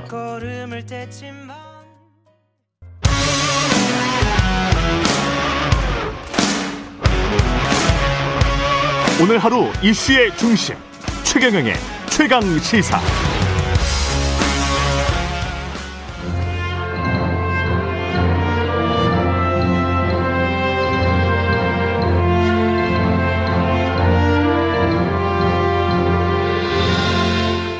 네, 최강 시사에서 추석 한가위 맞아 잠시 세계로 눈을 돌려보는 시간을 마련했습니다. 국내 현안도 많지만 세계가 어떻게 돌아가고 있는지 꼭 살필 필요가 있겠습니다. 최경령의 최강 시사 추석 특집 세계는 지금 KBS 박종훈 기자 스튜디오에 나와 계십니다. 안녕하세요. 네, 안녕하세요. 뉴스포터 신혜리 에디터도 나와 계십니다. 안녕하십니까? 네, 안녕하세요. 예. 뉴스포터 신혜리 에디터는 신혜리의 눈으로 어, 우리 프로에 계속 출연하고 계시고요. 박종훈 기자는 세계는 지금 지금 특파원 보고 세계는 지금입니까? 네, 예. 그렇죠. 이게 몇 년째 하고 계세요? 제가 지금 원래 세계인이라는 프로그램으로 이름을 시작했거든요. 그 세계인이었어요, 뒤로? 어, 총 7년째 출연 중입니다. 와, 참한 프로그램을 7년 해보긴 저도 처음인 것 같아요. 야 대단하시다. 예, 7년 거기다가 이제 그 박종훈 기자는 또 경제학 박사기도 하기 때문에 국제 경제 뭐 돌아가는 것 우리 뭐 KBS 내뿐만이 아니고 한국 언론계에서 가장 전문가 중에 한 사람입니다. 예. 고맙습니다. 그래서 두 분의 전문가 신혜리 에디터는 캐나다에서 제가 누차 말씀드리지만 은행도 다녔었고 네, 예. 아유, 제가 사자성어에 좀 약해서 예, 지난주 실수를 하나 했는데 예. 좀 지난주 잘 뭐였죠? 봐주세요.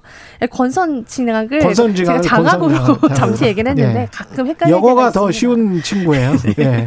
권성 장악이라고 생각했나 봐요. 네. 어, 권선 장악을. 예. 추석 연휴였는데 어떻게 보내셨습니까?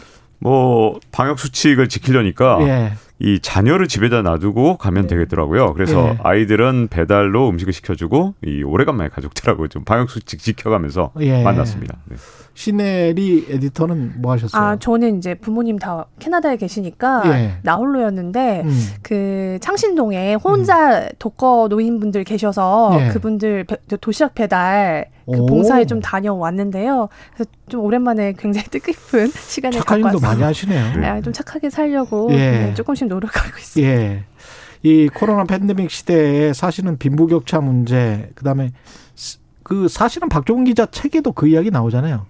삼대 격차. 네, 예. 그렇죠. 그것부터 시작을 해도 될 것 같아요. 그 책, 책에서 그 세 가지의 격차가 있었죠. 네, 예. 뭐, 그게 뭐 뭐였죠? 나라 간의 격차. 네, 국가 간의 격차, 그 다음에 빈부 격차가 이제 나라 안에서도 일어나고요. 기업 그렇죠. 간의 격차, 이 기업 세 가지가 격차. 지금 아주 심각하죠. 그러니까 사람들 사이에 국가 내에 있는 사람들 사이의 격차뿐만이 아니고 국가 간의 격차, 기업 간의 격차가 아주 심각한데 그게 팬데믹 시대에는 더 심각해졌다. 네, 아주 심각하죠. 지금 현재 가장 큰 문제가 제가 보기에는 팬데믹 이후에 부동산 격차가 이번엔 또 심각해졌잖아요. 근데 이게 적당한 수준이 아니에요. 보면 이 지난 5월에 이 미국 데이터를 보면 예. 미국의 부동산 가격이 1년 만에 23.6%가 올랐는데 이게 음.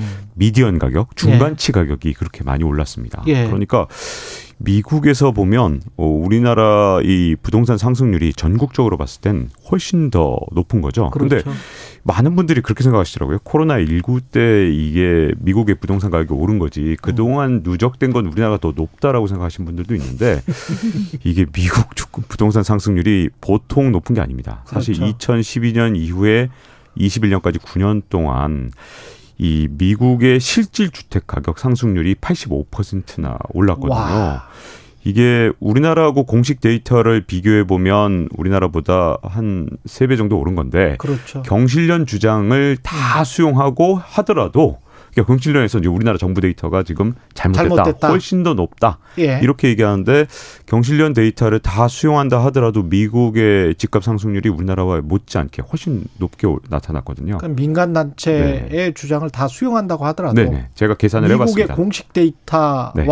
비슷하다. 네 네, 비슷하죠. 그래서 엄청나군요. 엄청나죠. 그런데 이제 미국 같은 경우 이제 우리하고 문화가 좀 다른 점이 있는데 우리나라는 이제 집값을 이제 올리게 되면 이제 정부에 대해서 이제 좀 분노하는 그런 음. 경향이 있다면 미국은 되게 좀 흥미로운 게 부시 대통령, 아들 부시 대통령 같은 경우 재선할 때 뭐라고 소리쳤냐면 여러분 제가 여러분들의 집값을 이렇게 많이 올려줬습니다. 저를 찍으세요. 더 올려드리겠습니다. 아, 예. 그럼 지지율이 올라가요. 아, 예. 되게 우리하고 미국하고 굉장히 다른데 이 바이든 대통령 같은 경우는 지금 상황이 굉장히 다릅니다. 왜냐하면 음. 이게 적당히 오른 게 아니라 한 해 만에 23.6%가 오른 건 사실 미국도 이렇게 쇼킹하죠. 많이 오른 건 정말 예. 쇼킹한 거거든요. 언제 이렇게 많이 올랐었냐면 글로벌 금융위기 오기 직전인 2004년 5년에 그렇게 많이 올랐는데 그때 미국도 아무리 미국이라 하더라도 민심이 좀 흔들렸거든요. 그렇죠. 그래서 사실 어 지금 바이든 대통령 입장에서는 이 집값을 어떻게든 좀 어떻게든 손을 봐야 되는 되게 머리가 아픈 상황이 좀 왔다고 볼 수 있고요. 유럽의 주요 국가들도 지금 다 마찬가지잖아요. 네, 예. 유럽도 지금 굉장히 심각하죠. 그래서 영국, 제가 독일 뭐 네. 다 그렇습니다. 그렇죠. 그래서 지금 아까 이제 말씀하신 제가 음. 이제 강조했던 세 가지 격차 중에서 지금 부동산 격차가 전 세계에서 지금 다 문제가 되고 있고 코로나 19 이후에 앞으로 풀어야 될 가장 심각한 문제가 되지 않을까 싶습니다. 어떻게 보면 사람들이 이렇게 많이 죽고 전 세계적으로 지금 코로나 19 이후에 사망자 숫자가 어떻게 되나요? 전 세계요. 예. 전 세계 코로나 사망자는 제가 아직 업데이트는 안 됐는데 미국만 보면 지금 거의 사망자가 뭐 70만 명? 그 정도 70만 되는 명. 것으로 나왔던 것 같습니다. 네. 음. 그래서 인도는 지금 45만 명, 브라질이 60만 명, 그 수백만 명이네요. 네, 수백만 명이고요. 어, 지금 뭐 영국도 사실은 이제 락다운을 해제하고 다시 자유의 날을 기점으로 해서 굉장히 자유롭게 지금 풀어놨는데 그 음. 이후로 지금 더 확진자들은 두 배 이상 더 많아지고 있는 상황입니다. 그러니까 이게 지금 델타 변이 때문에 사실 백종 백, 백신 접종률이 높은 국가에도 지금 굉장히 확진자들이 많아지고 있고 또 사망자들도 좀 계속 나오고 있는 상황인데요. 그래서 이게 지금 어 아까 전에도 말씀드렸듯이 국가 간의 차이 그러니까 백신을 보유한 나라와 그렇지 않은 나라 이 굉장히 많이 갈리고 있습니다. 그렇죠. 네. 그래서 이게 지금 이 팬데믹 자체가 지금 별, 델타 변이로 인해서 다시 어, 사실 1년 반이 지났는데도 연연히 끄지, 끊이지 않고 있고, 이 상황이 또 어떤 델타 변이가 나올지, 어떤 다른 변이 바이러스가 나올지 모르는 상황이어서, 이게 지금 종식까지 가는 거는 굉장히 좀 먼 이야기다, 이런 분석도 나오고 있습니다. 어떻게 보면 코로나 유행이 심해지면 심해질수록 돈을, 푼 돈을 계속 그냥 놔두고, 네. 그걸 회수하지 못하는 그런 상황이니까, 그런 상황에서 돈을 가지고 있고, 그나마 안정적으로 소득을 계속 영위하고 있는 그런 사람들은 음. 뭐 아쉬울 게 지금 없고 투자라는 측면에서는 계속 그렇게 갔었던 게 지난 1년여 한 2년 정도지 않습니까? 네. 예. 지금 뭐 이 최근에 이 상황을 보면 예. 코로나를 극복할 줄 알았었거든요. 올해 음. 초만 해도. 그랬죠. 네. 우리가 예. 근데 이제는 단어가 바뀌었죠. 공존으로 바뀌었습니다. 위드 코로나라고 with 하죠. 코로나. 네. 예. 이게 굉장히 앞으로 어 판세를 좀 많이 바꿀 것 같아요. 사실 음. 극복할 거라고 믿었을 때 우리가 갖고 있었던 여러 가지 생각들, 뭐 보복 소비 얘기도 하고, 그다음 올 연초만 해도 뭐 중국하고 미국하고 사실은 뭐 중국이 훨씬 더 유리한 상황이었고 이런 것들이 있었는데 음. 델타 변이가 판세를 완전히 바꿨어요. 그래서 예. 저는 요번 겨울이 사실 많은 나라들한테 시험대가 될 것 같거든요. 이번 겨울 네, 이번 겨울에 사실은 with 코로나로 가는 나라들 때문에 판세가 완전히 바뀐 거죠. 특히 이제 선진국 같은 경우는 뭐 아무리 백신 접종을 많이 해도 지금 뭐 지금 확진자 숫자가 9월 20일 기준으로 제가 따, 저 자료를 조사해 보니까 영국 같은 경우 3만 5천 명, 미국이 20만 명 이렇게 되거든요. 20만 명. 그러니까 이게 지금 우리가 생각했던 어떤 코로나로부터 자유로워지는 어떤 극복하는 상황은 이제 완전히 아닌 거거든요. 근데 20만 선진국들 명은 아무리 우리 인구의 한 여섯 배 정도 된다고 하더라도 네. 이거 좀 심하네. 엄청나죠. 저는 그래서 예. 사실은 우리가 with 코로나 가면 어 우리가 곧 확진자 수대가 만 명대를 곧 넘을 거거든요. 사실은 굉장히 중요한 시험대에 선진국들이 모두 다 와 있는데 여기에 개도국이 지금 백신을 거의 못 맞은 상태니까 그렇죠. 뭐 우리가 베트남이나 아니면 인도네시아 같은 데가 이 베트남 저 베트남은 일단 6.8%예요. 접종 완료율이. 그리고 인도네시아가 16.7%인데 이런 상태로 먼저 선진국들이 with 코로나로 가면 이제 뭐, 뭐 입출국도 자유롭게 가고 뭐 예를 그렇죠. 들어서 네. 사람들하고 만나는 것도 자유롭게 하고 이런 상태에서 개도국한테도 국경을 열라고 아마 하게 될 거고요. 그렇겠죠. 그런 상황에서 이제 개도국은 백신을 안 맞은 상태에서 겨울을 맞이하게 되기 때문에 굉장히 이번 이 겨울을 통해서 아마 분수령이 좀 될 것 같고요.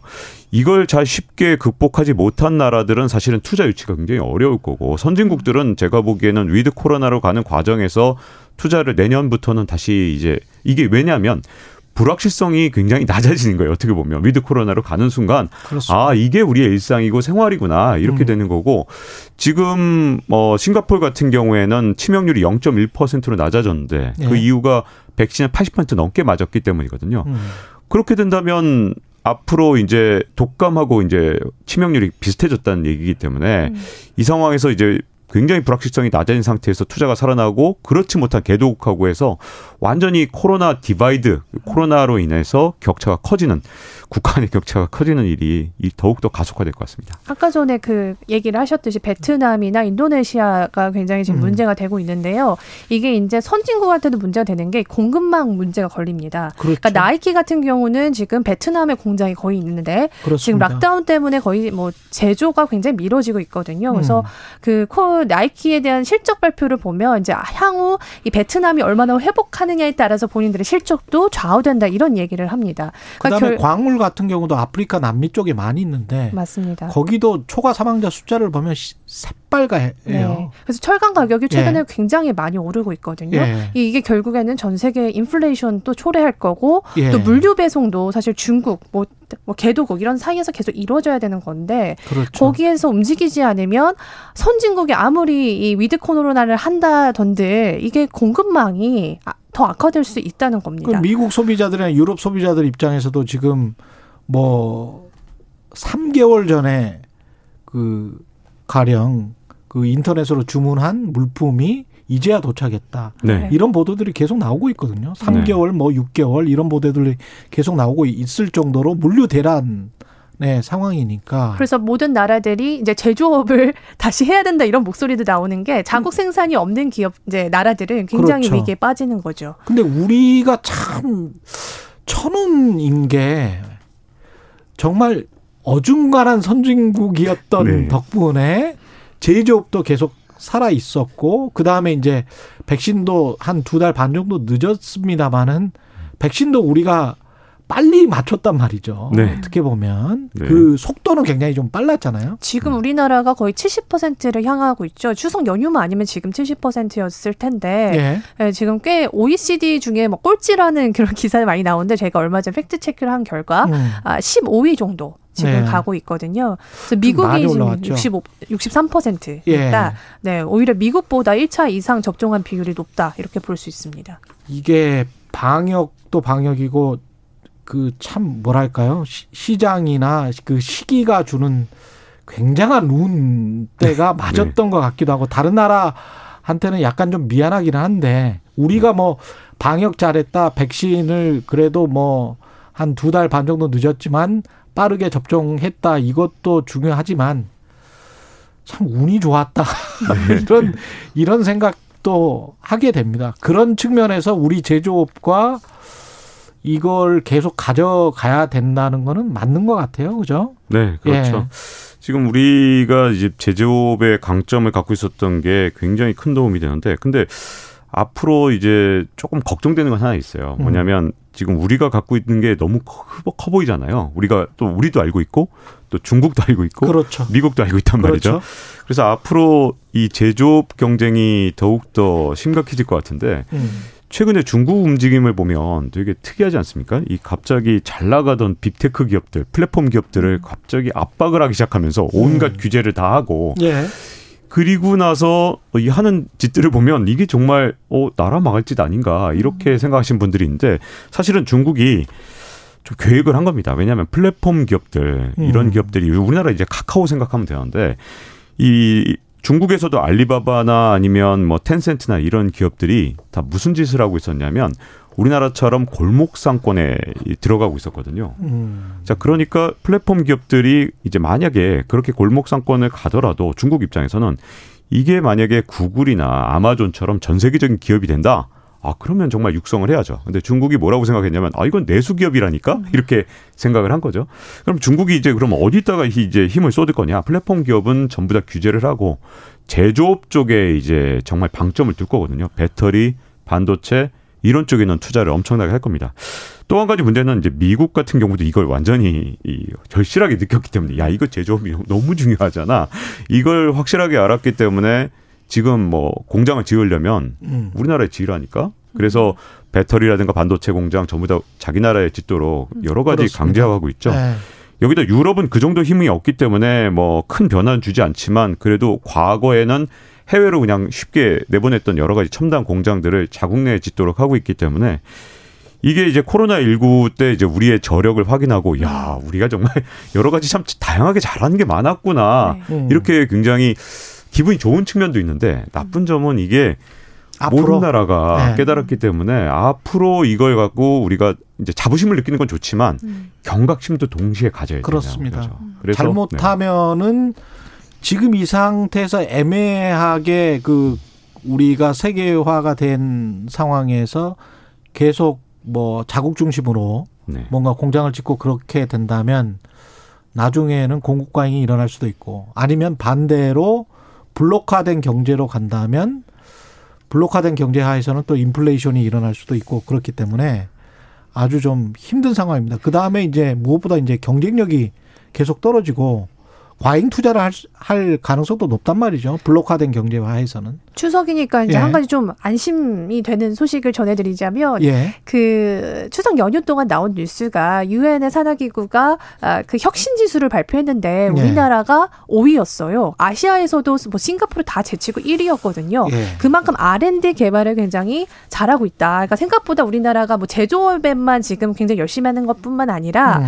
좀 뒤에서 보면 굉장히 많은 R&D 성과를 이뤄내고 있고 특허 출원도 지금 아시아에서는 1위더라고요. 음. 그래서 아 그래도 국민들이 계속 이렇게 움직이고 있기 때문에 음. 아 너무 또 비관적으로만 보진 않고 어. 희망을 가져도 될 것 같습니다. 네. 근데 미국도 지금 바이든 행정부 들어와서 R&D 쪽으로 돈을 많이 투자하겠다. 교육에 또 돈을 많이 투자하겠다. 이거는 R&D는 정부 보조금 성격이 있기 때문에 미국은 상당히 오랜 기간 과거에는 뭐 7, 80년대는 했지만 잘 안 해줬단 말이죠. 네. 근데 이제 다시 시작을 하겠다는 건데 그것도 좀 눈여겨 봐야 될 것 같고 박정훈 기자 말씀대로 네. 그 다음에 이제 미국은 그렇게 이제 돈을 많이 풀었고 돈을 사람들한테 많이 뿌려버렸기 때문에 돈을 다시 걷어들여야 되겠다는 게 이제 세금을 걷겠다는 이야기잖아요. 네, 그렇죠. 지금 바이든 행정부에서 여러 가지 돈 쓰는 계획을 굉장히 많이 내놨는데 예. 도대체 돈을 어떻게 마련할지에 대해서는 아직까지 대책이 사실 별로 없는 편이죠. 그래서 예. 이제부터 이제 기업의 법인세율을 좀 높이겠다. 뭐 21%에서 26.5%. 사실은 트럼프 대통령이 이 과거에 낮춰놓은 거에 한 절반 정도 회복하는 겁니다. 정상화라고 봐야죠. 정상화에 정상화. 가깝다고 봐야 되죠.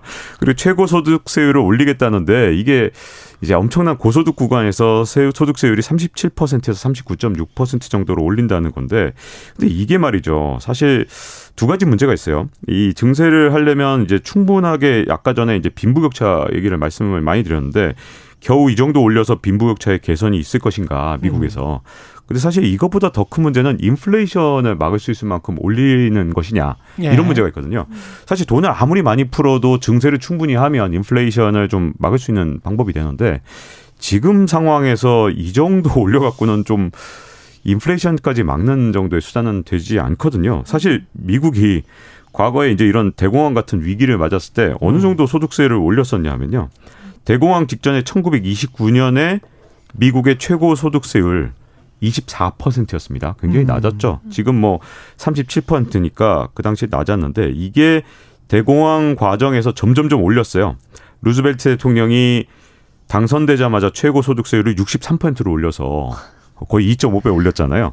근데 이게 점점 올려갖고 1944년 어디까지 올렸냐면 94%까지 올렸습니다. 그때 반란이 없었나요? 1944년이면 이제 전쟁 중이니까 또뭐 전쟁 중이니까 네. 뭐좀 될 수 있다 하더라도 네. 사실은 전쟁 전에도요 이미 어 36년에 79%였거든요. 예. 그러니까 물론 이제 최고 소득세율 요걸 이제 이해를 잘 하셔야 되는데 그 당시에 연소득 2만 5천 달러 이상인 경우에 그 소득 구간에만 적용이 되는 거거든요. 음. 자, 그럼 이게 지금 물가 수준이 얼마냐? 100만 달러가 넘는 겁니다. 그러니까 한 음.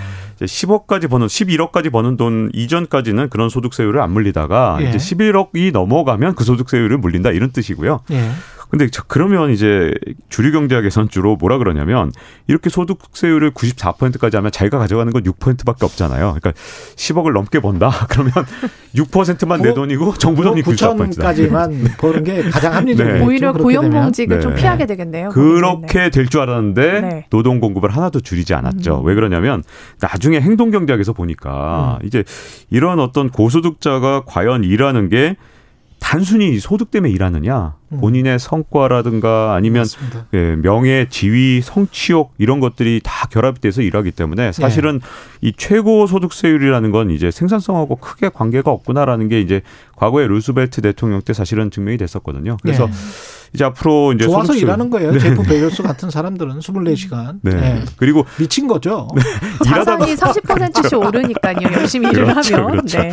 그래서 아마 증세 논란이 아마 그때 얘기가 다시 나오면서 루스벨트 예. 대통령 때는 많이 올렸었는데 뭐 이거밖에 못 올리냐 그러면서 아마 내년 내내 이 증세 논란이 계속되지 않을까 싶습니다. 근데 이게 소득세를 아까 말씀하신 대로 별로 뭐 이게 이거 올려서 한 2조 달러 정도 네. 뭐 거둘 수 있다 이렇게 지금 말하는 거 아니에요? 미국 정부는. 근데 자산에 관한 자산의 평가 차익에 관한 소득 그 과세를 제대로 못 하고 있다. 자산에 관한 과세는 못 하고 있다. 네. 자산 격차는 오히려 엄청나게 벌어졌는데 네, 지금 그렇죠.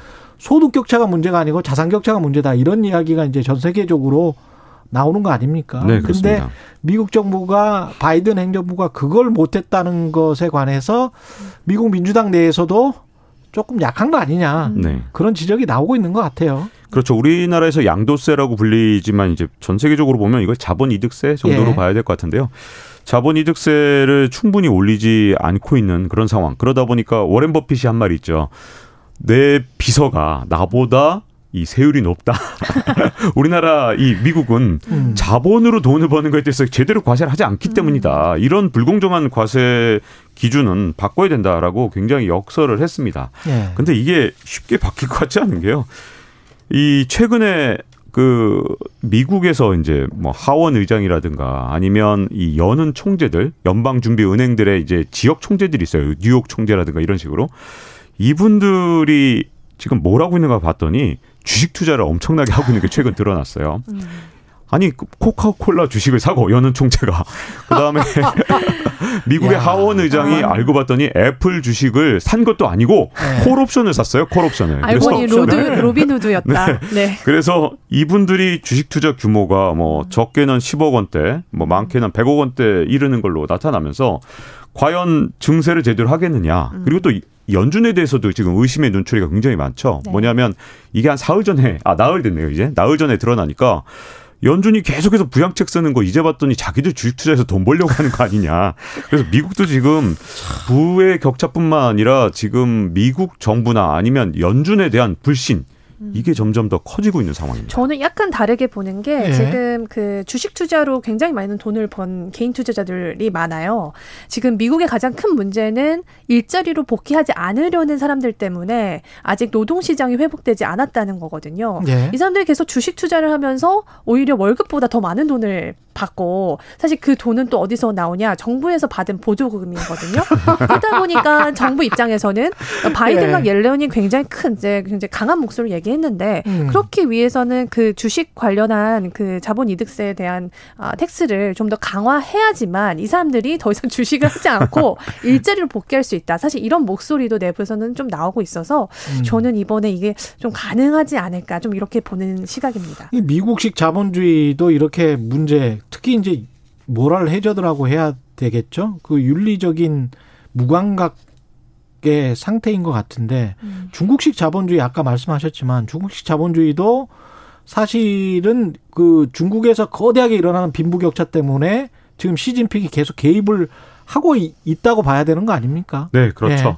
사실 중국이 그동안은 엄청난 성장률을 보였기 때문에 분배에 대해서 생각을 하지 않아도 되는 상황이었거든요. 그렇습니다. 그래서 중국이 그동안 내세웠던 걸 선불원 누구든 먼저 부자가 돼서 맞아요. 같이 나누면 되지 않아? 네. 이렇게 얘기를 했는데 이게 성장률이 점점 떨어지고 특히 코로나19의 기저효과가 끝나는 내년이면 정말 시진핑도 제가 보기엔 굉장히 잘 알고 있을 거예요. 시진핑 음. 주석이 이대로 가면 이제 가난한 사람들 입장에선 부동산 가격이 중국에서 엄청나게 올라 있죠. 그 다음에 소득 격차도 엄청나죠. 그러다 보니 이대로 가면 안 되겠다. 내년에 이제 시진핑 주석 입장에서 3년임을 해야 되는데 거기서 새로운 아젠다를 꺼내놓지 않으면 3년, 3년임이 안 될 거라고 생각하게 된 거거든요. 예. 그래서 공동부유라는 카드를 꺼낸 거고요. 중국이 지금처럼 성장률이 계속해서 떨어질 것이라는 전망 속에서는 그럴 방법밖에는 방법이 없는 거고 또 한 가지 문제점은요.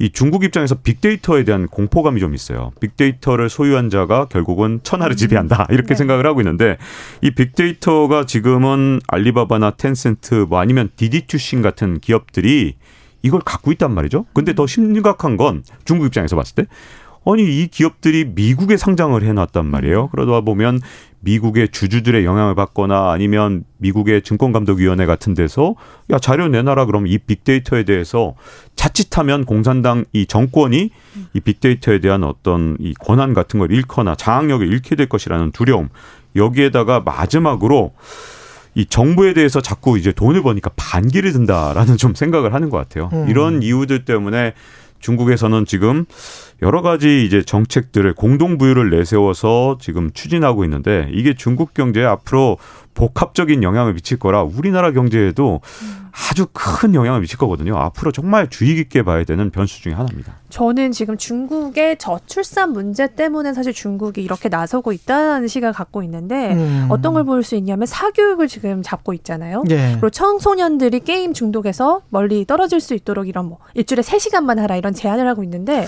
우리 약간 80년대식 사고 방식을 시진핑이 가지고 있는 것 같아요. 네. 예. 부동산 지금 헝다그룹 때문에 지금 난리인데 사실 네. 거기도 지금 정부는 도와줄 생각이 없다는 뉘앙스거든요. 민영이니까 네, 근데 지금 결국- 망하게 그냥 놔둘 것 같고요. 네. 결국에는 예. 집값 오르고 사교육비 오르고 또 아이들 키우기 굉장히 어려우면 사람들이 출산 안 하게 됩니다. 음. 그렇기 때문에 지금 미국 이제 중국의 인구가 계속 줄어들고 있다 이런 얘기가 나오는데 그래서 이런 것들을 좀 총체적으로 봤을 때는 중국이 결국에는 지금 여러 분야에서 이런 규제를 하면서 다시 좀 출산율을 끌어올리는 그런 전략도 있지 않나. 예. 네, 그런 생각도 듭니다. 그 경제가 이제 경세 재민 결국은 세상을 경영하고 사람들을 어떻게 구제하고 살리는 건데 그게 정치의 핵심이고 이 코로나 19 시대에 미국이건 중국이건 전 세계가 한국도 마찬가지고요. 사람들을 이제 살리는 정책을 한단 말이죠. 근데 사람들을 살려놓고 보니 아, 살리면서 사람들이 또 느끼는 게 그냥 배가 고픈 게 아니고 배가 아픈 측면들이 많거든. 네. 남들이 돈을 많이 벌어서. 예. 이 상황을 어떻게 타개할지 포스트 코로나 시대에 미국과 중국은 어떤 방향으로 가고 우리는 어떻게 해야 될지 한 20초씩 남았네요. 아주 짧게 중국의 이제 저출산 문제를 해결하는 방법 중에 가장 좋은 방법은 부동산 법을 해결하는 건데요. 그렇죠. 근데 부동산 법을 이번에 해결하려고 그러면 헝다 같은 것들이 이제 2, 제3, 제 이렇게 계속 나올 거거든요. 그렇죠. 그런데 그 문제를 부동산을 직접 손을 못 대니까 지금 이제 다른 문제들을 손대는 건데 음. 그러다 보면 중국이 이제 제조업이 약해지면 앞으로 아. 우리나라에 이제 앞으로 큰 문제가 되지 않을까 걱정이 되는데 예. 좀 대비를 해야 네. 되겠죠. 저는 그냥 간단하게 코로나 때문에 우리가 강대국 사이에서 그동안 좀 어, 우리도 굉장히 튼튼한 나라인 걸 증명했다. 그래서 음. 앞으로는 조금 내부적으로 좀 더 성숙할 수 있는 계기로 가야 되지 않을까. 그래서 예. 예, 위상에 걸맞는 그런 역할을 계속 해나가는 샌드위치 국가라고는 하지만 그렇게 발전해 나가는 지금까지 KBS 박종훈 기자, 뉴스포터 신혜리 에디터였습니다. 고맙습니다.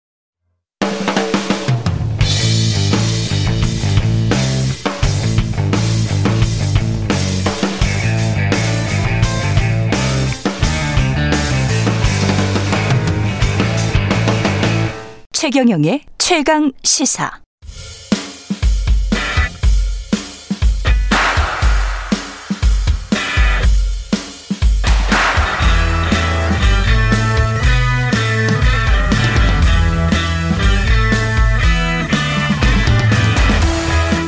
네, 우리가 집을 살 때 아니면 무슨 백화점에서 소비를 할 때, 주식 투자할 때, 투표할 때, 청취자 여러분은 과연 이성에 근거한 합리적 선택을 하십니까? 뭐 사고 난 다음에 아 나는 참 잘 샀어 이거 이렇게 생각하시나요? 정치, 경제, 사회 등 우리 사회의 다양한 이슈에는 심리, 사람의 심리가 크게 작용하는데요. 아주대학교 심리학과 김경일 교수님과 함께 심리 이야기 좀 해보겠습니다. 최경령의 최강 시사 추석 특집 뉴스는 십니다. 김경일 교수님 나와 계십니다. 안녕하세요. 네, 안녕하세요. 네. 사실은 저도 이거 가지고 그 미국에서 석사 논문을 썼었기 때문에 아주 그 재미있어 하는 분야 중에 하나입니다. 네. 예. 반갑습니다. 그 유튜브에서 저는 많이 뵀어요, 교수님. 예. 저도 매일 아, 애청하고 있습니다. 예. 최강시사. 예. 그 전에 제가 그 진행했던 프로가 최경영의 경제쇼였는데 맞습니다. 네. 경제쇼 플러스에서 제가 그 주말마다 외치는 소리가 있었거든요. 올바른 투자와 올바른 투자는 올바른 투표와 올바른 투자는 다르지 않습니다. 뭐 그렇네요. 네, 예. 네, 네. 그 말씀 많이 하셨죠. 기억이 예. 납니다. 네, 네. 이게 뉴스는 심리다를 이해하시는 거하고 똑같을 것 같아요. 음. 투자, 투표, 소비 전부 저는 그 결국은 심리 음, 음, 어떤 네, 합리적 네. 의사 결정의 문제라고 보는데 네, 네. 그 말씀을 해 주시는 거잖아요. 네. 뭐 그러니까 이 분야 심리학 분야 자체가 예. 사람들이 합리적으로 판단을 하는 것이 불가능하고 그렇죠. 네 그리고 다른 굉장히 다양한 주관적 요인이 작용을 하는데 예. 그렇다면 거기서 끝나는 게 아니라 그럼 그 주관이 뭐냐? 그렇죠. 네 문화마다 다르고 사람마다 다르고 그렇죠. 네 그리고 제일 중요한 거는 시점마다 다르거든요. 예. 네, 근데 이제 그래서 심리학자들이 제일 많이 드리는 말씀이 당신이 합리적이다라고 절대로 네, 당신 자신을 신뢰하지 마라. 그렇죠. 네, 이런 얘기를 많이 드리죠. 합리적이려고 노력을 엄청 하는데 백화점에 가서 그, 그, 똑같 지는 않더라도 거의 비슷한 그 성능이거든요. 네. 네. 디자인도 그렇고. 음, 네, 네. 근데 딱 브랜드 하나 때문에 두 배 정도 가격 또는 뭐 서너 배 가격을 지불하고 어떤 브랜드를 사잖아요. 네, 네. 그거는 참 뭔지 모르겠 전혀 그 불합리한 거 아닙니까? 그 뇌에서 감정 영역을 다루는 곳이 이제 약간 이제 측면 뇌, 측두엽인데요. 예.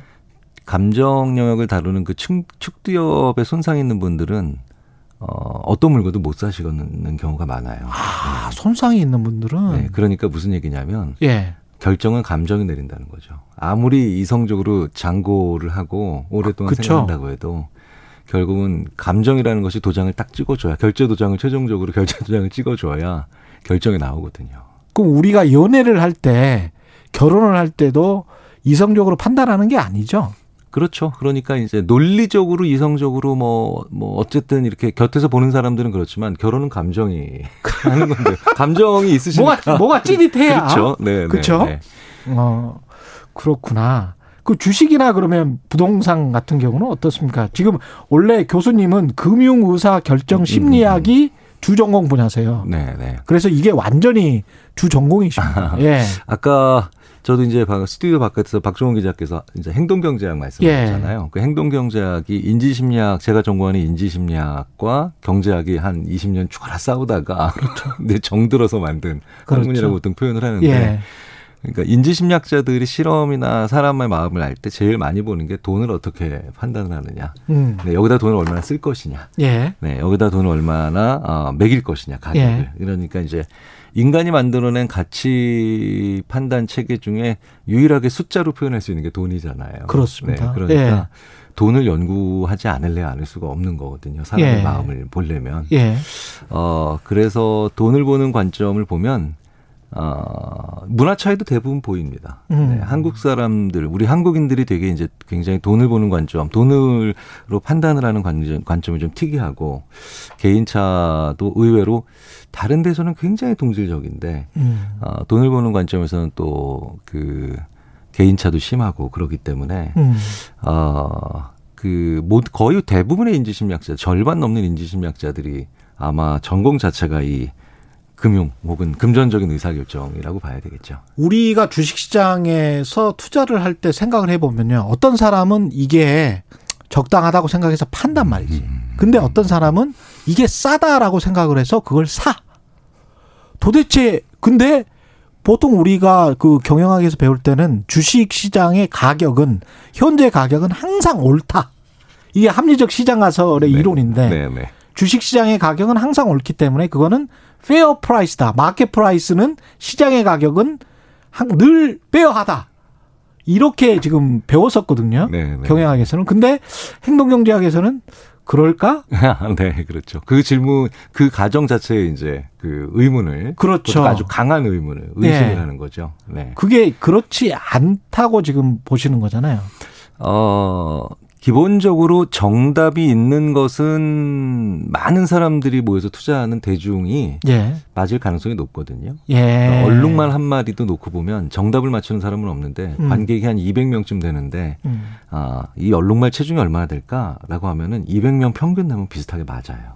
아. 네네. 그런데 그러니까 이제 정답이 있는 경우에는 대중이 보통 맞는데요. 예. 사실 정답이 한 개인 경우는 없거든요. 대부분 그렇죠. 이, 이것도 맞을 수 있고 저것도 맞을 수 있고 그러니까 어떤 기업이 성장하는 것도 정답일 수 있지만 그 기업이 예. 어, 결국은 뭐 멸망하는 것도 정답일 수도 있잖아요. 그렇습니다. 정답이 여러 예. 가지인 경우.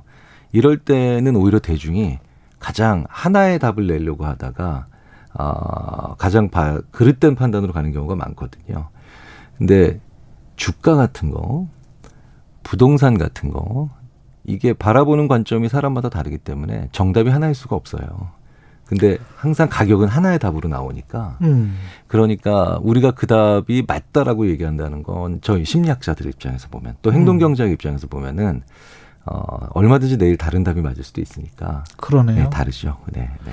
이렇게 생각을 해보면 우리가 얼룩말로 비유를 하자면 사자가 저 뒤에 있어요. 근데 사자의 냄새를 맡은 아주 예민한 얼룩말이 있다고 치면 그 얼룩말이 갑자기 뛰면 사람 그 사람이 아니죠. 다른 얼룩말들이 우르르 뛰어서 그렇죠. 사자를 네, 피하잖아요. 근데 사자는 그때 사실은 배가 불러 있어서 그 움직이지를 않았던 거지. 그래서 네, 네. 얼룩말들은 헛수고를 했던 거예요. 네, 네. 이게 이제 주식 시장에서 보면 투매 현상 같은 게 그런 거지 않습니까? 어, 그렇죠. 그러니까 그 뭐 이제 일반적으로 애널리스트들께서는 패닉 뭐 현상이다 뭐 이렇게 부르시는데 예. 사람들이 의외로 굉장히 사소한 첫 번째 행동, 그 다음에 그 사소한 첫 번째 행동을 하는 사람을 따라하는 두 번째 행동을 하는 사람. 한 두 개 정도의 케이스를 보면 세 번째부터는 뭐 한 만 케이스까지는 뭐 만 개의 개체까지는 그냥 한꺼번에 따라하는. 근데 그게 또 재밌는 게 고등동물로 갈수록 그런 형상이 더 강해져요. 고등동물로 네, 갈수록 네, 네, 네. 그러니까 이게 뭐냐면 동조 현상이 아 그래요? 네네. 왜냐하면 다른 대부분의 그 이제 지적 능력이 떨어질수록 그냥 태어난 대로 프로그램된 대로 저희들이 행동한다 이렇게 보통 얘기하거든요. 예. 프로그램됐다는 게 나는 요 때는 요렇게 하고 요 때는 요렇게 한다. 이렇게 보통 이제 그 프로그램된 대로 행동하는 건데. 아, 고등동물은 남을 보고 이렇게 그렇죠. 따라하는 거군요. 그렇죠. 왜냐하면 눈 맞추잖아요. 그리고 배우는 거구나. 그렇죠. 그게 그게 학습의 기제이기도 하고 다른 아, 지적 수준이 떨어지는 동물에 비해서 인간이 가지고 있는 아주 고도의 학습 능력이면서 모방의 기제고 동시에 비이성적인 행동의 또 원인이죠. 그러니까 처음에는 생존 때문에 그게 굉장히 발달을 했겠네요. 그렇죠. 인간 뇌 속에서. 네네. 그래서 재밌는 건 전 그래서 농담 반 하지만 진담 반으로 전 예. 세계에서 가장 학습 기제가 잘 발달돼 있는 한국 사람들이 전 세계에서 가장 그렇기 때문에 그런 그 패닉이든 붐이든 뭐 이런 현상들에 민감한 거다라고 또 농담 반 진담 반으로 말씀드리기도 해요. 근데 고등 동물일수록 다른 사람들을 계속 따라하다 보면 특히 이 한국처럼 어떤 쏠림이나 바람이 심한 나라에서는 위험할 수도 있겠습니다. 어, 그럼요. 한국은 전 세계에서 그런 위험을 가장 많이 가지고 있는 어, 그러니까 결국은 능력 혹은 강점이 반대로 또 약점이 되는 거죠. 아. 그러니까 사실은 다른 나라에서는 이런 현상이 잘 안 보이는 게 어떤 사람들이 와 몰려가도 예. 그냥 아이 나는 뭐 저 사람들에 비해서 뭐 그렇게까지 뭐 할 것도 없고 그다음에 뭐 에이 나한테 뭐 그런 게 있겠어라는 네. 이런 식의 부- 어, 생각을 하는 분들이 일정 비율에 상당히 존재하거든요. 예. 잘안 따라다녀요. 네. 그런데 그게 이제 투자자 중에 워런 버페 같은 사람이 그렇잖아요. 네, 네. 월가나 뉴욕에 살지 않고 그냥 저기 저 네브라스카 네, 네, 총구석에 네. 살면서 남들이 뭐라고 하든 그 사람이 TV 보는 방식도 아주 독특해요. 소리를 다 줄여놔요. 전혀 TV를 보지를 않습니다. 그 사람은 TV를 보지 않고 소리를 줄여놓고 그 그러니까 이런 바람이랄지 사람들의 이야기 그 MC가 막 흥분하는 것 이런 것들에 영향받지 않겠다라는 그런 생각인 것 같기도 하고. 그렇죠. 그리고 그런 언론이나 아니면은 대중적인 어떤 전반적인 예. 국가나 사회의 움직임이 나와 무슨 상관이 있겠어? 라고 생각하는 그 사람들의 비율이 다른 나라에는 다 일정 부분, 어, 심지어는 뭐 거의 뭐, 어, 과반에 가까운 경우도 있는 걸아 보는데. 그래요? 어, 이 우리나라는 거의 모든 사람들이 이렇게 딱 촉각을 세우고 있으면서 추위를 보자라고 이제 생각을 하는 경우를 많이 보게 되죠. 그러니까 그 대선에도 이렇게 열광적이군요. 그렇죠. 네, 그러니까 정권의 향배. 그렇죠. 본인이랑 별 상관도 없는데. 네. 그 저랑 아주 친한 그 이제 외국 심리학자가 저한테 이런 얘기를 하더라고요. 전 예. 세계에서 우리나라 택시 기사님들처럼 이렇게 정치에 많은 관심 가지고 얘기하는 분들을 처음 봤다. 그러니까 그렇구나. 이제 생활 전선에 있는 분들도 나라의 소위 말하는 이제 정권이나 정부에 관련된 이슈에도 아주 민감하게 반응을 하는 예. 거거든요. 뭐 5천만이나 되는 나라에서 이렇게 나오는 건 쉽지 않은 일이죠. 그렇죠. 네, 네. 우리나라 사람들이 가지고 있는 그런 인지 심리학적인 어떤 특성 이런 거는 또 다른 게 뭐가 있습니까? 그러니까 집단주의랄지 어떤 쏠림 현상 이런 거 지금 음, 음, 말씀하신 것 같고요. 네. 그 집단주의라고 저희는 보기보다는 음. 조금 더 그것과는 좀 결이 다른 관계주의를 보고 있고요. 관계주의, 관계주의. 일본이 전형적으로 집단주의죠. 예. 근데 한국은 관계주의. 관계주의. 집단주의는 좀 자아가 단순하죠. 아. 네. 그런데. 예. 관계주의는 굉장히 자아가 어떤 우리 안에 있느냐, 어떤 우리 안에 있느냐로 계속해서 바뀌거든요. 근데 다른 서양 사람들이나 이런 사람들은 그 독립된 자아가 많다는 겁니까? 그렇죠. 그러니까 서양 사람들의 자아를 혹은 문화를 개인주의라고 봤을 때, 예. 그 개인주의 문화에서 이 한국의 관계주의와 일본의 집단주의를 보면 어, 비슷해 보일 수는 있겠지만 조금 더 들여다보면 이 둘이 엄청나게 다른 문화고 자아관이 다르다라는 예. 거를 얘기를 많이 하죠. 예. 그러니까 이 소위 말하는 한중일의 문화를 좀 공부를 해본 서양 심리학자들이 어느 순간 이걸 깨닫게 되는 거거든요. 아. 관계주의는 쉬지를 않는 자아예요. 쉬지 않는 자아. 네, 쉬지 않는 자아. 왜냐하면 늘 우리 안에 어떤 우리 안에 있느냐에 따라서 그래서 우리가 맨날 피곤하구나. 그렇죠. 네. 24시간 사회적으로 중노동하는 사회라고 제가 말씀을 드리는데 계속 어, 눈치를 봐야 되는 거군요. 그러니까 다른 그렇죠. 사람과의 관계를. 네, 그러니까 그룹 회장님도 고등학교 동창회 가서 자기가 제일 마르게 있으면 접시 나를 수 있는 그걸 그리고 사회적으로 당연하다고 보는 아. 네, 네. 근데 그 관계주의 문화가 집단주의보다 지- 어떻게 보면은 그렇기 때문에 이슈에 늘 민감합니다. 집단주의인 나라는요, 예. 다른 동양권에선 내가 관심 가지면 안 된다라고 암시받은 주제들이 다 있어요. 그게 아까 말씀하신 일본 같은. 그렇죠. 네, 네. 그러니까 전쟁의 양상도 음. 완전히 다르죠. 그러니까 일본은 사- 우리 쪽 사무라이들이 전쟁에서 죽고 있다. 그러면 슬퍼할 수는 있지만 농부는 농, 농사를 짓거든요. 아. 그래서 일본 문화에서 참 이해하기 어려운 게 한국의 관계주의 문화가 만- 가 만 들어낸 그 의병이라는 문화를 굉장히 그 이해하기 어려워하거든요. 내 일도 아닌데 이렇게 생각하는 거군요. 그렇죠. 네. 그러니까 너의 본분이 아닌데 네가 왜 그 직무를 하느냐. 그러니까 조선에 와가지고 이제 굉장히 그걸 이해를 못, 하지 못하는 그런 대목들이 많은데 예. 이 관계주의는 그래서 어떤 이슈가 생겼을 때 굉장히 열광적으로 음. 열광적으로 이 반응을 하는데 음. 그 관계주의인 한국에서는 그래서 심지어 탈세조차도요. 예. 외국은 왜 탈세했어라고 물어보면 개인주의든 집단주의든 아니 국가가 내 세금을 제대로 안 쓰는 것 같아. 라고 해서 보통 탈세를 많이 하는데 예, 좋은 변명이 됩니다. 네, 예. 근데 우리나라는 그 변명도 안 됩니다. 어떻게 됩니까? 내 친구도 하던데. 왜 나만 갖고 그래? 네, 네. 그래서 어. 그래서 아까 그 제가 아마 오면서 이제 7시 한 45분쯤 그 세분 기자님께서 예. 이제 그 얘기하실 때 제가 막 웃었던 이유가 예. 어떤 그런 중요한 정치적인 이슈들이나 막 이런 거 보면서 야 이게 이런 오해나 이런 보도를 왜 이렇게 별 생각 없이 하지? 예. 라고 말씀하시면서 예. 결국 결론이 그래서 친구 잘 사귀어야 돼 라고 말씀을 하셨죠. 그렇군요. 네, 그 대통령 선거 관련해서 이 표심 이야기 하잖아요. 네, 네. 그 사람의 표심이 진짜로 이렇게 딱 고정돼 있, 있습니까? 어떻습니까? 정당을 뭐 지지하는 사람들은 분명히 그럴 거는 같고. 음, 음, 음, 음. 어, 성격 연구를 하는 연구자들의 예. 이제 심리학 이론을 보면, 아, 사람이 약간 개방적이다 혹은 진보적이다와 보수적이다는 기질적으로 상당 부분 타고나는 거는 보이는 것 같아요. 그렇죠. 네. 예. 오죽하면 왜 그런 재밌는 실험을 하는 연구가 음. 있는데 다비드상을 딱 보고요. 예. 다비드상을 보고 어렸을 때 우와 되게 멋있다. 어떻게 사람이랑 저렇게 똑같이 조각을 하지? 예. 그 미국 연구인데요. 예. 나중에 20년 후에 투표권 가지고 난 다음에 뭐 찾아가 보니까 대부분 민주당을 찍더래요. 아. 그런데 예.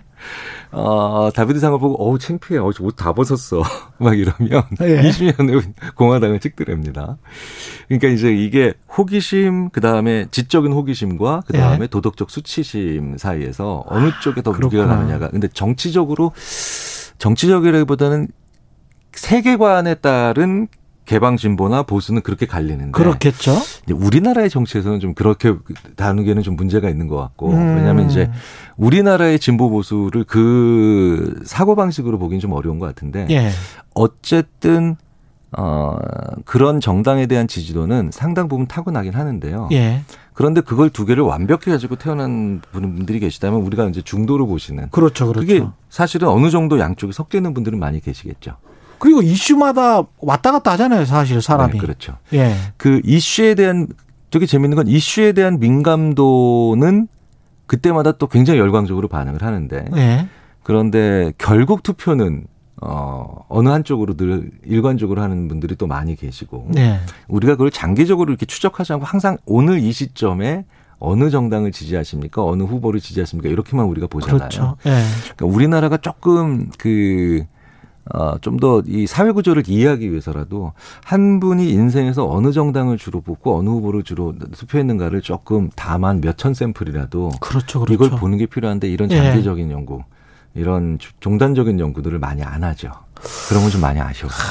그 제가 가장 궁금한 게 저널리즘에서는 정책이나 공약에 관해서 이제 검증하는 게 대통령 선거든 어떤 모든 선거에서 언론의 의무다. 음, 네, 사람들한테 네, 네, 그렇게 이제 이성적으로 어떤 정책과 이 그 공약을 보고 자신의 이익이나 또는 뭐 자신의 생각과 맞다면 그 투표 하는 게 가장 합리적이다. 그게 네, 민주주의를 발전시키다. 이 이렇게 배웠거든요. 네, 그렇죠. 네, 저도 그렇게 배웠습니다. 근데 이제 교수님 말씀을 듣다 보면 뭐라고 말할 필요가 없, 없- 없을 것 같다는 어떤 허탈감 이런 것도 들어요. 어차피 뭐 음. 유전자에 따라서 그냥 어떻게 투표를 한다거나 또는 이미지에 따라서 투표를 하는 불합리한 인간이라면 어떻습니까? 인간은 어, 뭐에 근거해서 투표를 하는 겁니까? 어, 다섯 살, 여섯 살 아이들한테 예. 그 이제 선거 벽보 후보자의 음. 사진들을 쭉 보여주면서 실제로 이제 그 선거에 나오는 예. 어 맞춰보라고 하면은 어 여론조사에 조사- 여론조사 하는 기업 회사들보다 더 잘 맞춘다는 연구들이 꽤 있거든요. 그런데 어, 주식 투자와 침팬치 연구하고 똑같군요. 예. 그렇다고 해서 이제 다섯 살짜들이 다섯 살 아이들이 더 어, 정치적으로 현명하냐 그 얘기는 아니겠지만 예. 그 제가 봤을 때는 그때 아이들이 더 잘 맞추게 만들어놨던 그 질문이 여러 개가 있는데 예. 여러 개의 질문 중에 요, 유난히 요 질문을 아이들한테 하면 딱 아 이 아저씨 혹은 이 아줌마 이렇게 얘기하면 맞더라는 거예요. 근데 그 질문이 너는 어느 선장이 모는 배를 탈래? 이렇게 어. 하면 잘 맞더라는 겁니다. 그러니까 어. 결국 결국은 자기 같은 사람을 뽑는 거죠. 자기 같은 사람? 신뢰. 신뢰죠. 왜냐하면 어. 내가 이거 한번 우리가 우리가 한번 곰곰이 생각해봐야 될게 네. 아, 내가 만약에 따뜻한 사람이면 예. 따뜻한 사람을 좋아해요. 아, 그렇구나. 네, 네. 내가 굉장히 탐욕스러운 사람이면 예. 탐욕스러운 후보를 좋아해요. 네. 일단 기본적으로는. 참 인간에 관해서 여러 가지를 생각하게 네, 네, 만드는 네, 좋은 네. 시간입니다. 그래서 예. 냉철하게 심리학적으로만 보자면 아, 투표는 자기 같은 사람에게 일단 예. 호감도를 느끼는데 보십시오. 타고난 기질이 개방적이면 좀 더 개방적인 사고관을 가진 사람한테 호감을 느끼잖아요. 그렇죠. 네, 그러니까 자기 같은 사람을 뽑는 건데 여기서 또 하나의 전제 조건이 있죠. 예. 그렇기 때문에 내가 정의롭지 못하다라고 생각하는 사람 혹은 나쁘다고 생각하는 사람들에게 이득을 주지 않을 사람을 뽑는 경향이 굉장히 강합니다. 심리학적으로는. 네. 그렇군요. 네, 그래서 왜 투표라는 건 예전에 이런 분들 이런 말씀들을 많이 하셨잖아요. 정말 되면 안 되는 인간들을 제거하는 게 떨어뜨리는 게 투표다. 음. 네, 이런 얘기들을 많이 하시는데 심리학적으로는 굉장히 말이 되죠. 맞죠. 심리학적으로 봤을 때 그러면 언론에서 최근에 뭐 특히 두드러지는 현상, 뭐 챔버 이펙트라고 우리가 하지 않습니까? 음, 음, 음. 그래서 자기가 듣고 싶은 언론만 듣는다. 특히 이제 유튜브가 발달했으니까 그렇게 이제 완전히 정파적으로 나뉘는 이거는 어떻게 보면 지금 말씀하신 것처럼 비슷한 사람을 더 신뢰하고 비슷한 사람을 더 찍게 되고 비슷한 자기 성향과 비슷한 어 사람들을 더 듣게 되는 인간의 아주 자연스러운 거네요. 그렇죠. 특히 우리나라처럼 예. 우리나라처럼 그 어떤 후보를 뽑을 때 예. 어, 마치 순간적으로 나는 저 사람이랑 가족 같은 관계야. 음. 라는 생각을 어, 할 정도로 강한 관계주의를 가지고 있는 나라에서는 예. 그 경향이 투표 직전에서는 굉장히 강하게 일어나죠. 네. 그렇군요. 네. 그래서 그래서 왜 그 어떤 직무를 수행하는데 전혀 상관이 없는 가족 관계의 문제라든가 아니면 음. 어 소위 말하는 어떤 어 특정한 어떤 그 자녀에게 혹은 부모에게 혹은 친척에게 하는 행동 하나하나가 갑자기 이슈가 되면서 선거에 대한 표심이 흔들리는 경우도 굉장히 많은데 예. 사실 그 직에서 그 사람이 하는 일과는 무관한 경우가 많거든요. 예. 그게 많이 확대가 해석되죠. 많이 음. 해석, 해석돼서 그런 일이 많은데 사실은 그래서 우리나라만큼 언론의 역할이 중요한 나라도 없어요.